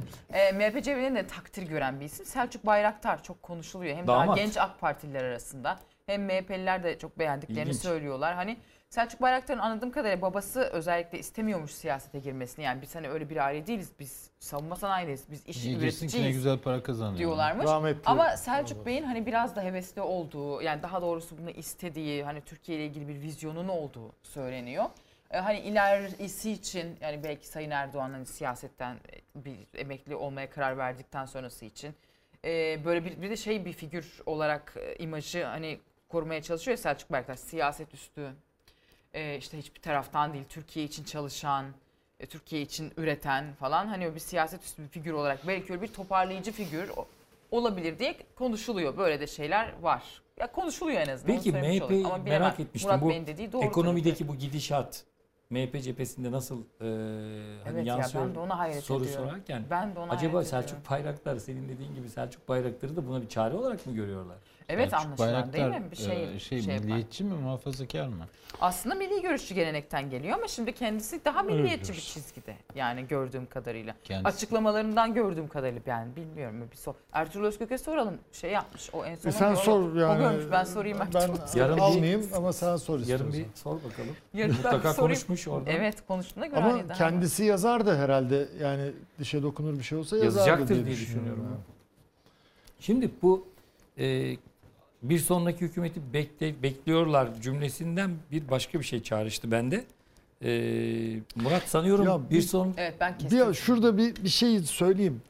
Ondan sonra özür dilerim. ondan sonra başka bir konuda sana geleceğim yine. Şimdi şöyle bir anlayış var. Özellikle Türkiye'deki böyle hani güya modernist, seküler filan kesimde böyle bir Arap figürü var. Hani kılığına, kılığına bakıyor işte ayağında terlikler, ayağı çıplak, işte kefiyesi bilmem ne. Şurada devesi, burada da hurma şey. Böyle bir şey yok. Yok tabii ya. Ya bu insanlar Oxford, hakikaten Cambridge, çok, Yale, Sadece Harvard o değil Doğancım sadece o değil.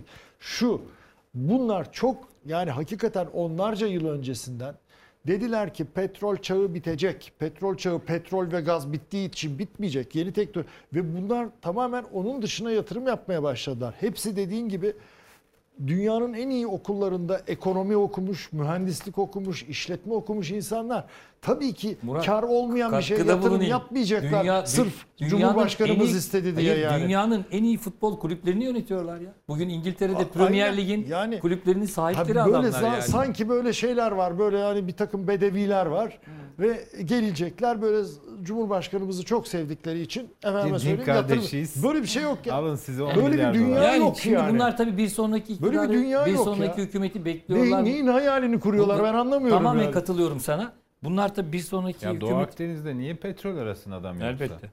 Kıbrıs Rum kesimiyle. Katar değil Sence mi? niye? İyi hatırlıyorum. Kıbrıs, Beşinci Kıbrıs'ın etrafında doğru düzgün petrol, doğal, doğal gaz yatağı olmadığını cümle alem diyor. Türkiye'nin canını acıtmak için yapıyorlar ya. E Katar. Kim, Katar Arkadaşlar, niye yapıyor bunu? Şimdi Evet, bu niye? Katarlılar e, Esas Mısır'da büyük yataklar var. Orada Murat, yaptılar yatağı. o konuya bir başka programda değiniriz. Bu Birleşik Arap Emirlikleri Katar bir sonraki hükümeti mi bekliyor diye bir soru ortaya attık. Türkiye'de de bir sonraki hükümeti bekleyenler gibi bir şey var. Sende bazı bilgiler var. Ba- konuşmuştuk. Hani e, Cumhuriyet Halk Partisi ile temasa geçen, AK Parti'ye yakın olan, öncesinde ANAP'a yakın olan birileri var. Bunu biraz bize Müteahhitler. Ha, Yani işte şimdi bir bu açalım bakalım. hani Kılıçdaroğlu'nun beşli çete dediği e, ekip tamamı Sadece onlar mı? yani önce oradan başlayalım. Tamamı Anavatan Partisi döneminden itibaren devletin ihalelerine giren şirketler. Hatta bunun bir daha başka parantezi var. O artık yok. Çünkü NATO Enfrastrüktür Dairesi diye bir Milli Savunma Bakanlığı'nın NATO dairesi müteahhiti vardı. diye bir kavram vardı. NATO Var. müteahhiti diye bir kavram vardı. Evet, tabii. Hatta o zaman yedi kız kardeş derlerdi değil mi? Doğru. Yedi tane. Şimdi o yedi şirketten sadece bir tanesi yok.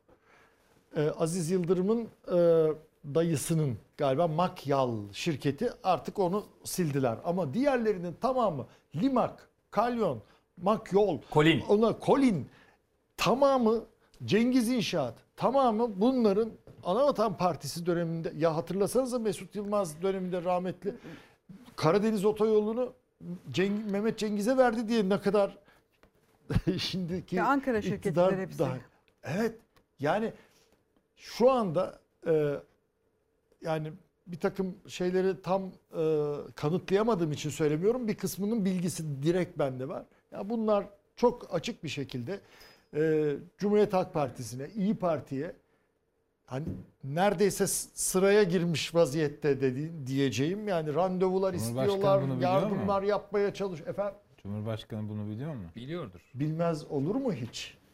Sence Oo. bilmiyor mudur? O yüzden yani yurt dışına çıkan paralar Bu el değiştirmeler de acaba? ondan mı acaba mesela e, Arifiye'deki fabrika BMC e, tank palet fabrikası bir şirketten alındı başka şirkete verildi falan. Böyle şeyler mi oluyor acaba? Ya böyle bir spesifik bilgim yok. Sen Ethem Sancak'ın gözden düşmesinden söz ediyorsun. Yo, yo, yani ondan alındı e, Tosyalı'ya Tosyalı'ya verildi. verildi. Ya bu tür şeylerden dolayı mı acaba? Ethem Sancak gözden mi düştü? Düşmedi mi? Her gün ortalardaydı Ethem Sancak. Her gün ortalarda değil Şimdi miydi? cevap hakkı doğacak Ethem Bey'i arayacak bizi gecenin bu vaktinde. Ee, ben- ya- Ce- e, mesaj atarsa tabii ki okuruz. yok yani benim yani. Yo ben e, buradan mesaj atarsa Ethem Bey tabii ki okuruz. Yani e, yok gözden düşmedim ben hala Cumhurbaşkanı'nın gözünün bebeğiyim derse onu da söyleriz yani. Ne var bunda? Şimdi Allah aşkına. kontrol ettik. Ama, evet. E, şunu söyleyeyim. E, nasıl o zaman Anavatan Partisi'nden, Doğru Yol Partisi'nden saf değiştirdiyse müteahhitler tabii ki çıkarlarını düşünüyorlar. Yarın bir gün iktidar değişirse hatta iktidar değişmeden önce de yumurtalarını farklı sepetlere koymaya başladılar. Eğer başla yani başlayacaklardır eğer halen başlamadılarsa ki başlayanların Ga- garantili duyuyorum. devlet ihaleleri alanlar da var mı bunların? Çünkü içinde? sayın Tamamı öyle. sayın Çiğdem ne diyorsun biraz? Tamamı önce? öyle. Sen bu kesimi en iyi aramızda tanıyan sensin. Yani e, ha, projeler de iptal projelerine yazıyorum edilebilir öyle değil mi? söyleyeyim. Şimdi ben e, şu- şunu söylemek istiyorum. Yani birini satan birini daha satar. Yani. O kadar büyük bir e, proje ağını kontrol ediyor ki söz konusu şirketler. 5 de değil. 5'ten tabii daha fazla Tabii ama yani esas itibariyle 5. Kemal öyle, Kılıçdaroğlu'nun o beşli Evet. çete dediği için öyle diyorum. Yani enerji, sağlık, ulaştırma, e, elektrik, e, altyapı e, pek çok alanda Türkiye'nin tamamına yayılmış bir ağdan söz ediyoruz. Yani az sayıda şirketin üzerinde holdingin, şirketler grubunda yoğunlaşmış bir büyüklükten bahsediyoruz. Ama nedir?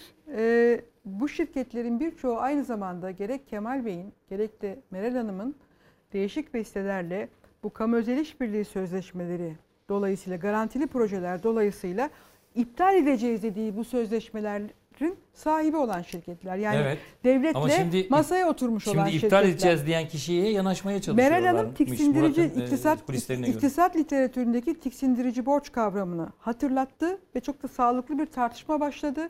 Yani halka, seçmene sorulmadan onların refahını e, birkaç nesil birden çalacak büyüklükte döviz garantili projeler ve e, bunlar yeniden gözden geçirileceklendi. Hakeza Kemal Bey de aynı şeyi birkaç kere söyledi. Dolayısıyla bu yakınlaşmanın mesafesi e, nerede daralacak, nerede genişleyecek? E, Karşı bu- taraftan yanıt var mı? Platonik mi bu? Şimdi Onu bu liderler, iki, lazım. iki lider de bu kamuoyuna verdikleri taahhütleri, sözleri e, tutacaklar mı? Bu sözleşmeler yeniden gözden geçirilecek mi? E, bir takım maddeleri değiştirilecek mi? Olmayabilir mi E, diyorsunuz siz bu? yani Öyle anladım. bu yakınlaşma çabasına bakılırsa ben bir e, pazarlık zemininin, pazarlık kapısının e, Yani tahkime gitmeyelim aramızda halledelim. misal. Mi? Çünkü muhalefetin en Ya çok da- insanları heyecanlandıran şeyi buydu. Mesela Böke Meral? Hanım. Meral Hanım e, İsmail Küçükkaya'ya Çalar Saat programında YEKDEM'le ilgili bu enerji yenilenebilir enerji kaynakları destekleme mekanizması ile ilgili bir eleştirel bir ifadede bulunuyor. Kaldıracağız diyor, gözden geçireceğiz diyor. Ertesi gün çok büyük bir holdingin e, yöneticileri randevu istiyorlar. Şimdi Enteresan. ben bunu duydum. Dolayısıyla işte Murat'ın Bizim yayına dediklerini katıldıktan sonra Sayın İyi Parti Evet. Genel Başkanı Meral Akşener Evet. Bu konuda Evet. açıklama yaptığında elektrik dağıtımı ile ilgili bir sonraki gün bu konuda çalışan değil mi? Elektrik dağıtımında olan Evet. bir holdingin e, CEO'su çok üst düzey bir randevu e, istiyor. Evet, randevu istiyor. Sonrasını Valla bilmiyorum. gecenin ben geç kaldım program öncesi toplantıya. Gecenin bomba kulisleri buradayım. Bu bölümdeymiş yani. Dolayısıyla ben, ben de e, izleyicilerimiz gibi muhalefet ilk defa liderlerini ve topluma verdikleri e, sözleri takip edeceğim gazeteci olarak. E, bur- buradan Bak bu arada söyleyeyim. millet hesaplaşmak istiyor. Yani seçime Burada- git seçime Hukuk- gidildiğinde hukuk oy vermenin bu şef, konuda hukuk Murat dairesinde oy vermenin evet, temel şeyi hesaplaşmak. Yani diyor ki hayır kardeşim Ama ben şimdi burada Çiğdem'in söylediği de çok iyi bir tahlil yaptı. Hani bunların her şeyi sünger çekilecek diye bir şey yok. Ne diyorlar? Hepsine bakılacak diyorlar değil mi? evet. Hepsine bakılacak diyorlar. Bütün bu şeyin bana kalırsa yani konuştuğum şeyler işte kendimce noktaları birleştirerek şey yaptığım dönüm noktası. Hatta böyle billboardlara, panolara falan yazıldı. Meral Akşener'in e, biz projeye değil ranta karşıyız sözüdür.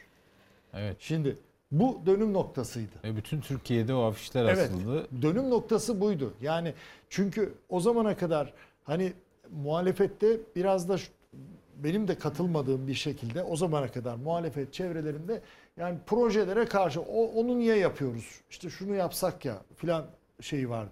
Halbuki Meral Akşener'in bu sözünden sonra iş değişti. Yani biz projelere karşı değiliz ama ranta karşıyız. Yani bu e, işte e, senin de dediğin gibi yani İsmail'in programından sonra Çalar Saat'in programından sonra küçük çalarsa İsmail Çalar Saat değil İsmail Küçük Kaya. Çabuk konuşunca Anladık böyle- İsmail anladık. Küçükkaya ile Çalar Saat. Tamam. yani orada birbirine örtüşüyor yani. O bu, bilgiler örtüşüyor, evet, örtüşüyor. Yani e, şeyler bir iktidar değişikliği durumunda bakın onlar da artık iktidarın değişebileceğini en iyi koklayan onlar. Çünkü çok büyük paralar kazandılar. Tamam mı? Ve kazanıyorlar da. E, orada bir iktidar değişikliği Kamu olsa bize, kaynaklarından bize ne olur kazandılar. diye Kamu kaynaklarından. o yüzden işte randevu üstüne randevu talep ediliyor. Peki bu az önce bir şey dedin sen Ee, Murat. Dedim ki yani platonik mi karşılıklı mı? Dedin ki hiçbir e, Hiçbir ilişki ilişki tamamen platonik Ben o noktada bir şey değildir derken miyim? burada da bir bu taraftan da bir şey mi var? Yani e, bir, E, yerel yerel yönetimlerde iktidara talip olsan bu isteği. bu iktidarın ayakta kalmasını sağlayan insanların önünde e, randevu kuyruğuna girmesi hoşuna gitmez mi Doğan? Tamam o ayrı. Şimdi randevu kuyruğuna girmek hoşuna gitmesi ayrı ama şey olarak yani evet ya bir oturup bir zemin bulabiliriz. Biz oturup pazar, yap, bu konuda anlaşabiliriz mi? Deniz diyor ya hani tahkime gitmeyelim burada çözelim mi? 150 milyar dolarlık Ben bir bildiğimi söylüyorum, bilmediğim bir şey söylemiyorum. garantili e, gelir garantili proje büyüklüğü var. Kamu özel işbirliği projelerinden. Çiğdem Kemal Bey diyor ya ödemeyeceğim diyor iktidara geldiğinde. Böyle bir şey var mı? Ödemeyebilir mi? Bunun, yani bunun böyle ödemedim gitti kardeşim Kanal, tamam. Kanal İstanbul'u söylüyor. Yo yo başka konularda da Öbürlerini söyledi. gözden geçiririz demiş. Gözden Selin Sayın Gözden Türkiye. geçirmek başka şey. Masaya oturacağız Ödemeyeceğim dedi. dediği sadece Kanal Şimdi İstanbul. Kemal- Ya da yeniden söz Kemal Bey'in o söylemiyle Meral bütün Hanım'ın tartışmalı projeler. tiksindirici borç şeyi Evet. e, örtüşen ve birbirini tamamlayan e, ifadeler aslına bakılırsa. Yani bu sözleşmeler e, halka rağmen halkın zararına yapılan projeler. Yani onlarca yıllık bütçeyi rehin alacak, ipotek altına alacak projeler. Yani baştan blok olarak şu 30 milyar lira ayırıyorsun şehir hastaneleri için, altyapı projeleri için. Çünkü döviz üzerinden sözleşmelerle bağıtlamışsın. Yani sen baştan bloke ediyorsun bütçeni. Dolayısıyla bu kamu yararına e, bir motivasyonla bu sözleşmelerin yeniden gözden geçirilmesi pekala gündeme gelebilir. Neden gelmesin? Şey derler mesela işte dolar kurunu 8'den sabitleyelim gibi ödeyelim diyebilir falan. Ama şeyi de silip de atamaz. Şimdi bu beşlide de ciddi bir know-how oluştu aslında bir yandan. Yani işte işleyişi biliyorlar, hızlı yapıyorlar falan filan. Ee, öte yandan bir de binlerce adam çalıştırıyorlar, taşere ediyorlar bilmem ne. Anladığım kadarıyla yani bundan sonra gelecek iktidar da gerçekçi olmak gerekirse yani sermaye dostu demeyin de ben hani realist bakış bakmak gerekirse kardeş ben hepinizi de içeri attım. Hiçbir şeyinizi de ödemiyorum. Hadi yallah Yok falan öyle da bir şey diye- zaten diyemezsin. içeri attım falan olayında değil. Yani de. abartıyorum abart- işte diyemezsin Şey yani herhalde. Bir de, bir de bu, bir de bu tahkim meselesini de e, Bu dış, projelerin- bo- dış borçları kapsıyor. Yani içerideki karı başka şekilde yapılandırırlar ama ta- dış borçlar başka bir şey. Şö- şöyle o tahkim e, içerideki değil de e, dışarıdaki bir e, tahkimi kabul ediyorlar taraflar. Yani şehir hastanelerinde İşte onu bu, bu, bu yapıldı. E, esas başka bir şey söyleyecektim. Yani bu şeyle ilgili olarak, tiksindirici borçla ilgili olarak bu projelerin bir kısmına gerçekte ihtiyaç yoktu. Bu büyüklükte, bu ölçekte büyüklükte ihtiyaç yoktu. Sanki bir ihtiyaç varmış gibi illüzyon yaratıldı. Kişiye proje yaratıldı. Temel temel mesele budur. Yani e, döviz arttıkça e, geçiş ücretleri artıyor. Evet Havalimanlarında, otoyollarda. şey yapmıştı 600 lira oldu diye Yani bu, İzmir. buna seyirci mi kalınacak? Şimdi platonik meselesiyle ilgili olarak da bir şey söylemek istiyorum. Bence tam bu aşamada bir erken seçim konuşuluyor. Büyük kamu özel işbirliği stokundan bahsediliyor.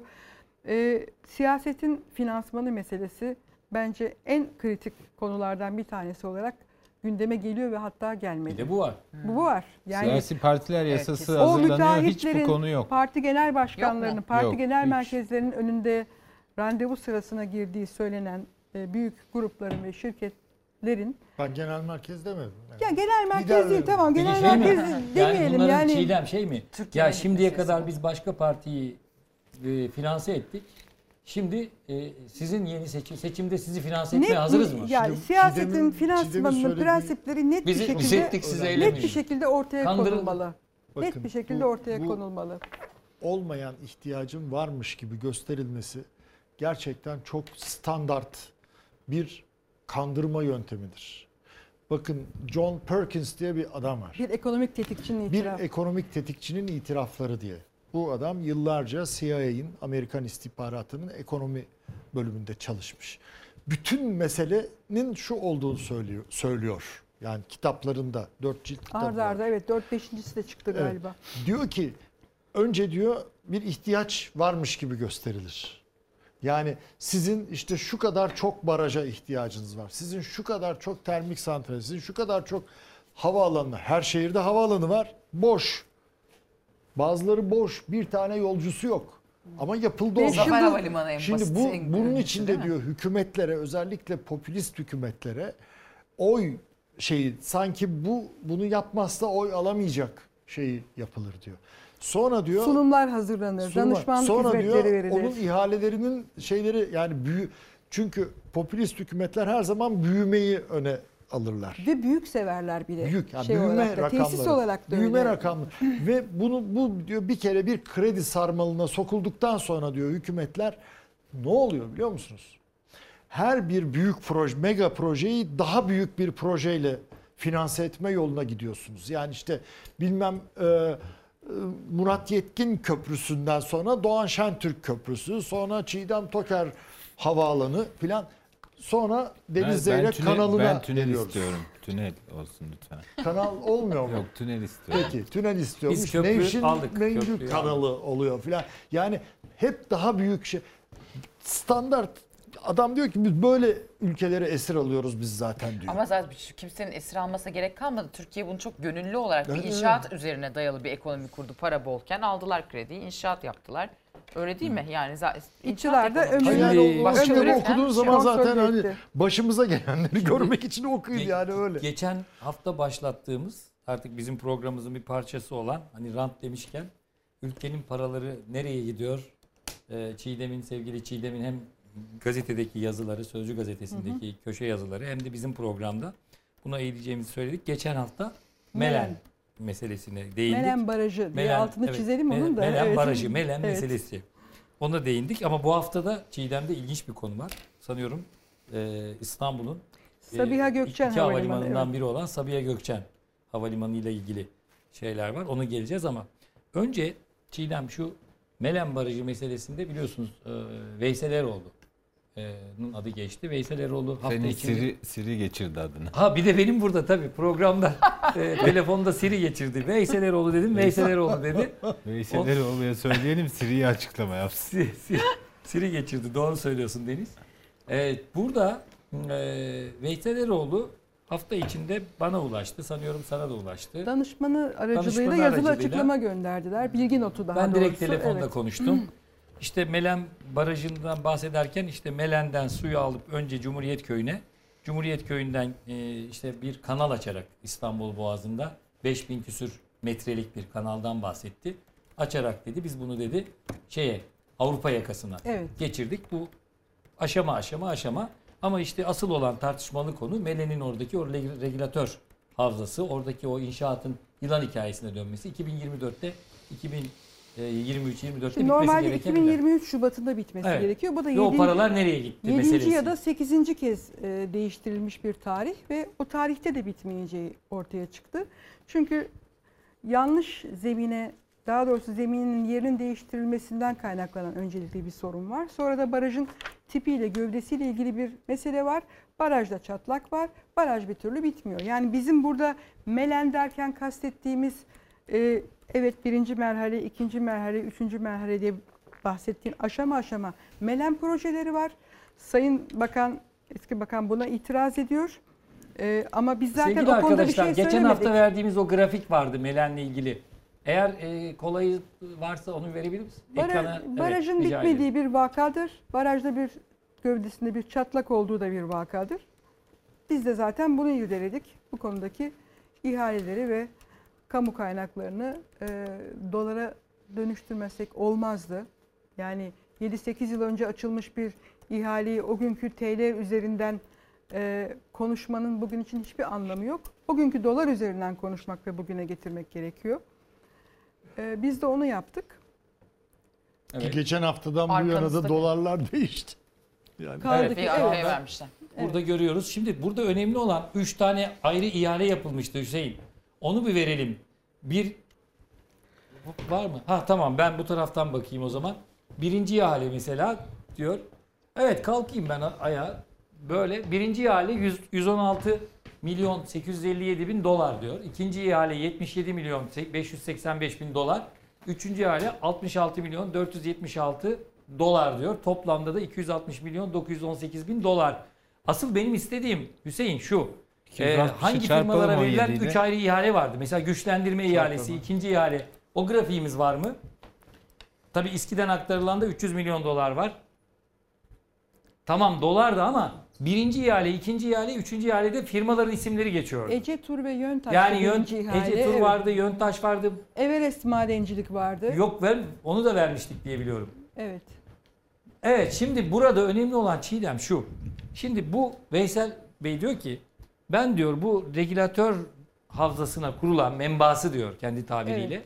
Kurulan eee, barajın yapımında ben o sırada aktif olarak görevde değildim diyor. Fakat diyor bu bu kopukluk bir yerde olmasının sebebi şu. Bin- 2005 yılında Başbakanlıkta bir toplantı yapılıyor. Veysel Bey o sırada DSİ Genel Müdürü. Evet, Başbakanlıkta Başbakanlıkta bir toplantı yapılıyor. Başbakanlıkta toplantıda Düzce milletvekilleri dönemin e, İstanbul Büyükşehir Belediye e, Başkanı rahmetli Kadir Topbaş, e, İSKİ Genel Müdürü Dursun Ali Çodur, Ee, ve o dönemki Başbakanlık Müsteşarı Ömer Dinçer bulunuyorlar. Evet. Ve bu Melen meselesinde ya Melen'e gerek yok. Bizim suya da ihtiyacımız yok deniyor o dönem işte İstanbul Büyükşehir Yönetimi ve İSKİ Yönetimi. Vazgeçelim diyor. Orada Düzce milletvekilleri de sanıyorum eee, su havzasında olduğu için eee, sanayi tesisleri ve yapılaşmanın zorlaşmasından kaynaklanan bir istekleri, talepleri var ve bir şekilde neden o toplantıda bu işten vazgeçiliyor. Yani Melen meselesi de bir U dönüşü yapılıyor. Tabi burada U dönüşü yapılıyorsa dönemin o zaman başbakandı sanıyorum. Başbakanı Sayın Erdoğan'ın da mutlaka haberi olmuştur Ömer Dinçer olduğuna göre. Şimdi e, ondan sonra diyor tekrar ya biz bizim suya ihtiyacımız var denildi ve o suya ihtiyaç e, biz aslında yanlış yaptık. Orada ben yanlış yaptım. E, İstanbul Büyükşehir Belediye Başkanı o dönem rahmetli Kadir Topbaş. Tekrar başlayalım denildiğinde başlanıyor ve bu proje devam ediyor ve son aşamada da birbiri ardınca hatalar oluyor. Şimdi hatalardan biri şu. E, Veysel Bey hataları kabul ediyor değil mi? Hayır o diyor ki ben diyor onları çözerdim ama diyor o zaman aktif değildim diyor Veysel Bey. Ben diyor mesela Melen'den suyun alınıp efendim e, Cumhuriyet Köyü'ne, Cumhuriyet Köyü'nden de Avrupa yakasına tünelle geçirilmesine Ali Beyköy'e sanıyorum. Oraya kadar tamam. Bunlar bizim projelerimiz. Ama baraj yapımında diyor örneğin şimdi o çatlak dediği şey kendi tabiriyle bu konularda uzman di- dilatasyon dediğimiz açıklık. Dilatasyon deniyormuş. Dilatasyon açıklığı. Açıklık. O resmi bir Evet o görsek. resmi gösterirsek hatta Ekrem İmamoğlu da oraya e, e, neredeyse elini sokabilecek derecede bir çatlak çatlak vardı. Bunlar oldu. Şimdi tabii bu çatlaklar e, regülatör havzasında yapıldığı için birbiri ardınca inşaat sarpa sardı. Paralar kaybedildi işte gördüğümüz az önce e, barkoda verdiğimiz paralar kaybedildi. Ve bu paralar kimlere gitti? Ve bu paralar gerçekten e, yani hak edilerek mi gitti? Yoksa çarçur mu edildi? Mesele bu Çiğdem. Senle de sana da göndermiş bir yıl. Evet yani e, oradan birçok şey okumak mümkün. E, bu İSKİ'nin DSE'ye e, yaptığı aktarmalarla ilgili değerlendirmeler de var. E, Melen sistemi üzerinden İstanbullulara 2007 yılından itibaren 14 yıldır su vermektedir. İSKİ Melen sisteminden verdiği suyun karşılığında toplam 12,2 milyar TL gelir elde etmiştir. Yani İSKİ Melen'den Evet o fotoğraflarda şu anda sadece yüzde bir buçuğunu DSE'ye geri ödemiştir diyor. Ancak bütün bunlar e, Veysel Bey'in uzun süren DSE Genel Müdürlüğü ve uzun süren e, bakanlığı döneminde yani çok uzun bir süre Veysel Bey icracı konumda hem bürokraside hem siyasette. Dolayısıyla Melen Barajı'ndaki bu çatlaktan ve bu ard arda yapılan ihalelerden 7-8 kere e, açılışı devreye alınma tarihi değiştirilmesinin dışında e, olamayacağını söyledik. Ben hala aynı kanaatteyim. E, böyle bağlıyım yani. Gelelim yeni dosyamıza. Ya şu dilatasyon dediği şu Çatlak, şeyi dilatasyon. ama bir göstermek istiyorum. Ben de mühendislik okudum Tamam. yani. Evet. Hani biraz e, Tabii, tabii. çok Makine Sayın mühendisi Bakan olduğunu- kadar bil, olmasa bilemem ama e, bakın dilatasyon ne demek biliyor musunuz? Okuyorum yani. Birbirine sınırı olan aynı ya da farklı tipteki imalat ürünlerini birbirinden ayırabilmek için bırakan bırakılan boşluklara deniyor. Örneğin diyor bu kaynak e, betonarme yapılarda birbiri arasında belirli bir nedenden dolayı boş bırakılabilir. Aynı zamanda seramik ve alçıpan arasında Yani bırakabilir. dilatasyon dediği şey genleşme payı. Bakın Esneme. Böyle böyle bir genleşme payı olmaz. Bunun hesabı yapılır. tabii, çok açık. Düz Murat. bir şekilde. Yani burada bu inşaatın böyle bir yılan şey olamaz hikayesine yani. bağlayalım bunu. Bu çatlak Yılan yani hikayesine açıkçası. dönmesinin sebebi eksik yapıla, ya, e, hesap yapmak, Tabii öngörüsüzlük ve burada da çarçur edilen e, devletin Böyle bir kasasından giden inşaat olmaz. Onu e, yapacaksanız düzgün payı paralar. bayağı bırakılır. Yani bir bu pay sadece bırakılır yani. de Bu dilatasyon payı ortada olmaz. Kenarlarda Tabii olur. canım yani. Şimdi Genleşme bir payı benzer yani. giden paralar Göz göre başka göre yerde de yani. var. Ee, bu haftada Çiğdem bize Sabiha Gökçen'in pistiyle ilgili açıklamalarda bulunacak. Ee, Sabiha Gökçen Havalimanı'nın ikinci pist. Evet. e, Orada nasıl paralarımız var. çarçur edildi? E, Çiğdem? Şimdi o da neredeyse e, 2009 2009 yılında ilk gündeme şu an geliyor. ekranda iki pist Ee, ihale bedelleri. İk- İkinci pist ihale bedel. Şimdi İkinci Sabiha. Gökçen'e tek pist yetmiyor. İkinci pist büyük bir ihtiyaç, önemli bir ihtiyaç. 2009 yılında gündeme getiriliyor. Bir- birkaç yıl tartışılıyor sonra ihale ediliyor.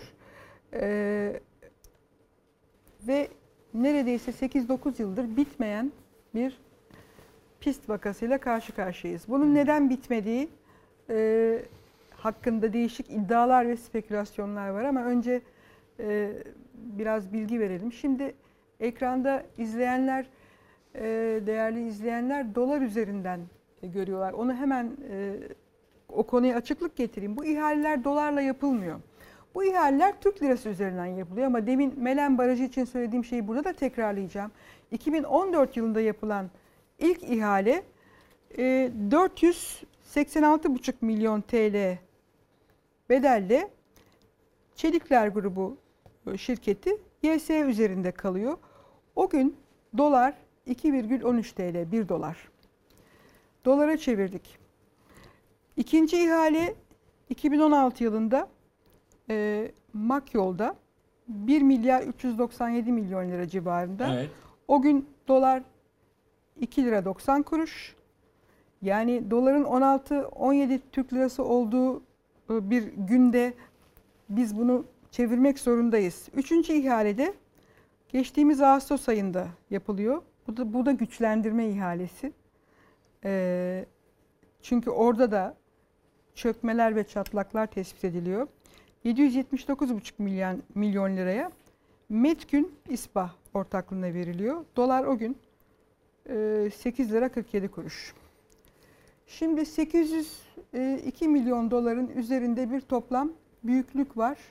Bugünkü kur üzerinden hesaplama yaptık arkadaşlarımızla. E, 13,5 milyar lira gibi bir e, bugünkü fiyatlarla bir büyüklükle karşı karşıyayız. Kamu kaynağıyla karşı karşıyayız ve bu pist bitmiş değil. E, Ne zaman biteceği de belli. İnsan ne diyeceğini bilemiyor. aslında diyecek çok şey var. Hale Şöyle, bak diyor. Hale bak diyoruz. Hale bak evet buna uygun. Yani Bu arada şimdi Melen- Sabiha Melen- Gökçen bir Havalimanı'nın şey söyleyebilir miyim? rakibine Melen- İstanbul Havalimanı. Melen İstanbul Havalimanı'nı kim işletiyor? Çok önemli bir şey söylüyor İGA konsorsiyumu. İGA AŞ işletiyor. İGA AŞ'nin e, affedersin e, iki ortağı e, Sabiha Gökçen'in pistinde önce Makyol alıyor ikinci ihalede. Daha sonra e, KMC baş harfleriyle bir adi ortaklık oluşturuluyor. Cengiz ve Kalyon var içinde. Makyol da var. Yani Makyol, Makyol, Makyol tek yani. kazananken sonra bir adi ortaklık kuruluyor. Kalyon ve Cengiz de bu işe dahil ediliyor.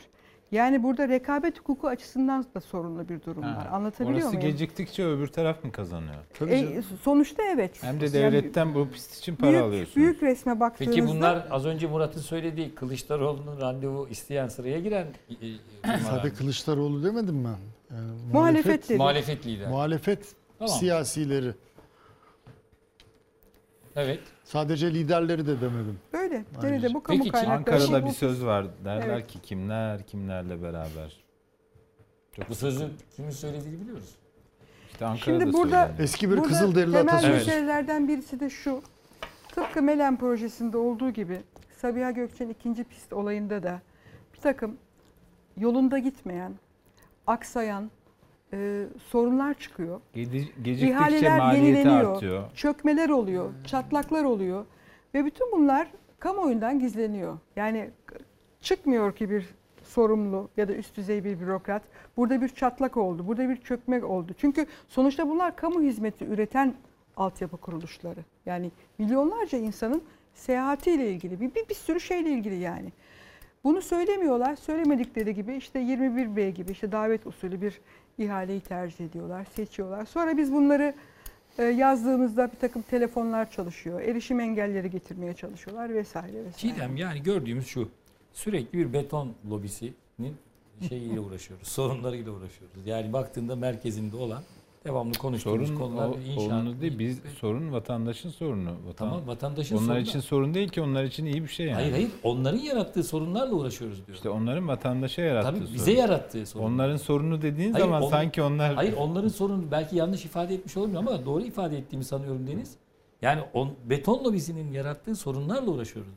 Ya bu Metreküp işlerde hesabı bir şey devlet söyleyeceğim. Ve ondan Ee, sonra burada asgari ücret şu kadar olmuş, doktor şu kadar alıyormuş, öğretmen şu kadar alıyormuş, o ona yaklaşıyormuş, işte o da ona bilmem yüzde elli. Bun, bunları Oraya konuşuyoruz. para bulunamıyor. Kaynak işte bulunamıyor. oraya kaynak bulunamıyor Evet. çünkü buralara gidiyor Şimdi kaynaklar. Bir, bir Evet, şey söyleyebilir miyim? Birincisi Melen konusunda geçen hafta 8 milyar rakamı vermiştik ya. O evet hani onu bile sorun etmişlerdi. Bugün 9,5 milyar o Tabii. rakam. tabii. Ee, evet onu onun iyi ki altını çizmek lazım. O geride İkincisi- kaldı o. İkincisi bu işleri öyle bir şey öyle bir yapıyorlar ki ben mesela Kars'tan iki tane baraj biliyorum. Birisini özel sektör yaptı. Diğerini galiba devlet su işleri yaptı. Özel sektörün yaptığı barajın altında karayolu kaldı. Horasan, Sarıkamış karayolu kaldı. Şimdi o şirket o barajdan elektrik üretip para kazanacak. Normalde altında kalan yolu o şirketin yapması lazım. Devlet o yolu üstlendi, yapmaya başladı. Bitirdi de viyadükleri kaldı. Şu anda viyadükleri tamamlanmış vaziyette. Bu çok enteresan mesela. Bir şirkete şey veriyorsunuz, baraj Şirket yapıyor. kimin? Bilmiyorum kimin olduğunu da yani ismini de zaten hani anıp şey yapmak da istemem. İkincisi devlet su işlerinin yaptığı bir baraj var. Köyü taşıdılar. Şimdi ben ne zaman Kars'a gitsem ki sık da gidiyorum. Bir gün caminin minaresi çıplak. E, Bütün her köyün kalıntılarını da yıkmışlar. Bir tek minare duruyor. Bir gün bir gittiğimde minare tek başına böyle duruyor. Bir gittiğimde sadece minberi görünüyor yukarıda. Ee, ya niye doldurup boşaltıyorlar bunu diyorum e, oradakilere. E, Gövdesinde çatlak var. Çatlağı bulamıyorlar. İşte direne ya nasıl siz jeofizik mühendisi çalıştırmıyor musunuz? Öncesinde bunun hazırlıkla sonra boşalttılar Basit suyu. statik hesabının bile yapılmadığını Boş, gösteriyor. boşalttılar suyu. Sonra ne oldu biliyor musunuz? O açılan otlak alanda, mera alanında suyun altında kalmış, açılmış alanda e, otlayan hayvanların tamamı öldü. Ah ya. Onlar onlar çatlağı bulamıyorlar Deniz. Evet. Yani sonuç itibariyle bu işler bu kadar pervasızca yapılıyor. Yani koca baraj yapıyorsunuz ya. İnsanların hayatını tehlikeye atarsınız çatlarsa patlarsa vesaire falan. Az önce sen Kars'ta onlar çatlağı bulamıyor, koca çatlağı dedin. Biz sistemdeki çatlağı konuşmaya devam edeceğiz. Bir kere bu yolsuzluk dosyalarını vereceğiz. Zaman zaman sizlere teknik bir takım terimlerle de konuşuyor olabiliriz. Ama giden paralar sizin paranız. Yani sizin cebinizden bizim cebimizden çıkıyor. Ve bugün hala az önce Murat'ın da söylediği gibi Çiğdem'in de memura, emekliye, işçiye, beyaz yakalıya, mavi yakalıya, çiftçiye para bulamıyorsak bu nedenle bulamıyoruz. Elimize cebimize attığımızda paralar yok. Onlar olsaydı acaba neler olurdu? Biz ısrarla bunu konuşmaya devam edeceğiz. İkincisi e, Türkiye artık normal seçim bile yapsa bir seçim satım haline girdi. Siyaseti çok konuşacağız, ekonomiyi konuşacağız, yolsuzluk dosyalarını konuşacağız. E, ve burası sizin nefes alanınız olmaya e, başladı. Orta sayfa bunun farkındayız ve bu nefes alanınız olacak bu bu süreçte. E, bizi izlemeye devam edin. Teşekkür ediyoruz gecenin bu saatine kadar bizi beklediğiniz ve izlediğiniz için. Bir not daha herhangi bir e, yanlış anlaşılmaya, spekülasyon, spekülasyona ya, e, neden olmayayım diye haftaya olmayacağım efendim. Yurt dışında olacağım. Bir program sizlerden izin istiyorum. Haftaya arkadaşlarımla çok keyifli bir program, ne olup bittiğini anlayacağınız, neler oluyor anlayacağınız bir program izleyeceğinize eminim. Bir hafta sizlerden sadece uzak kalacağım. Ee, iyi geceler, daha doğrusu iyi sabahlar diliyorum. Hoşçakalın, bizi izlemeye devam edin.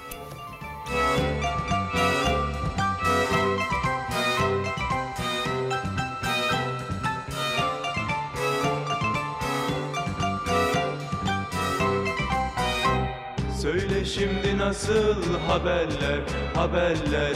İyi mi kötü mü? Haberler, haberler. Söyle şimdi nasıl haberler, haberler?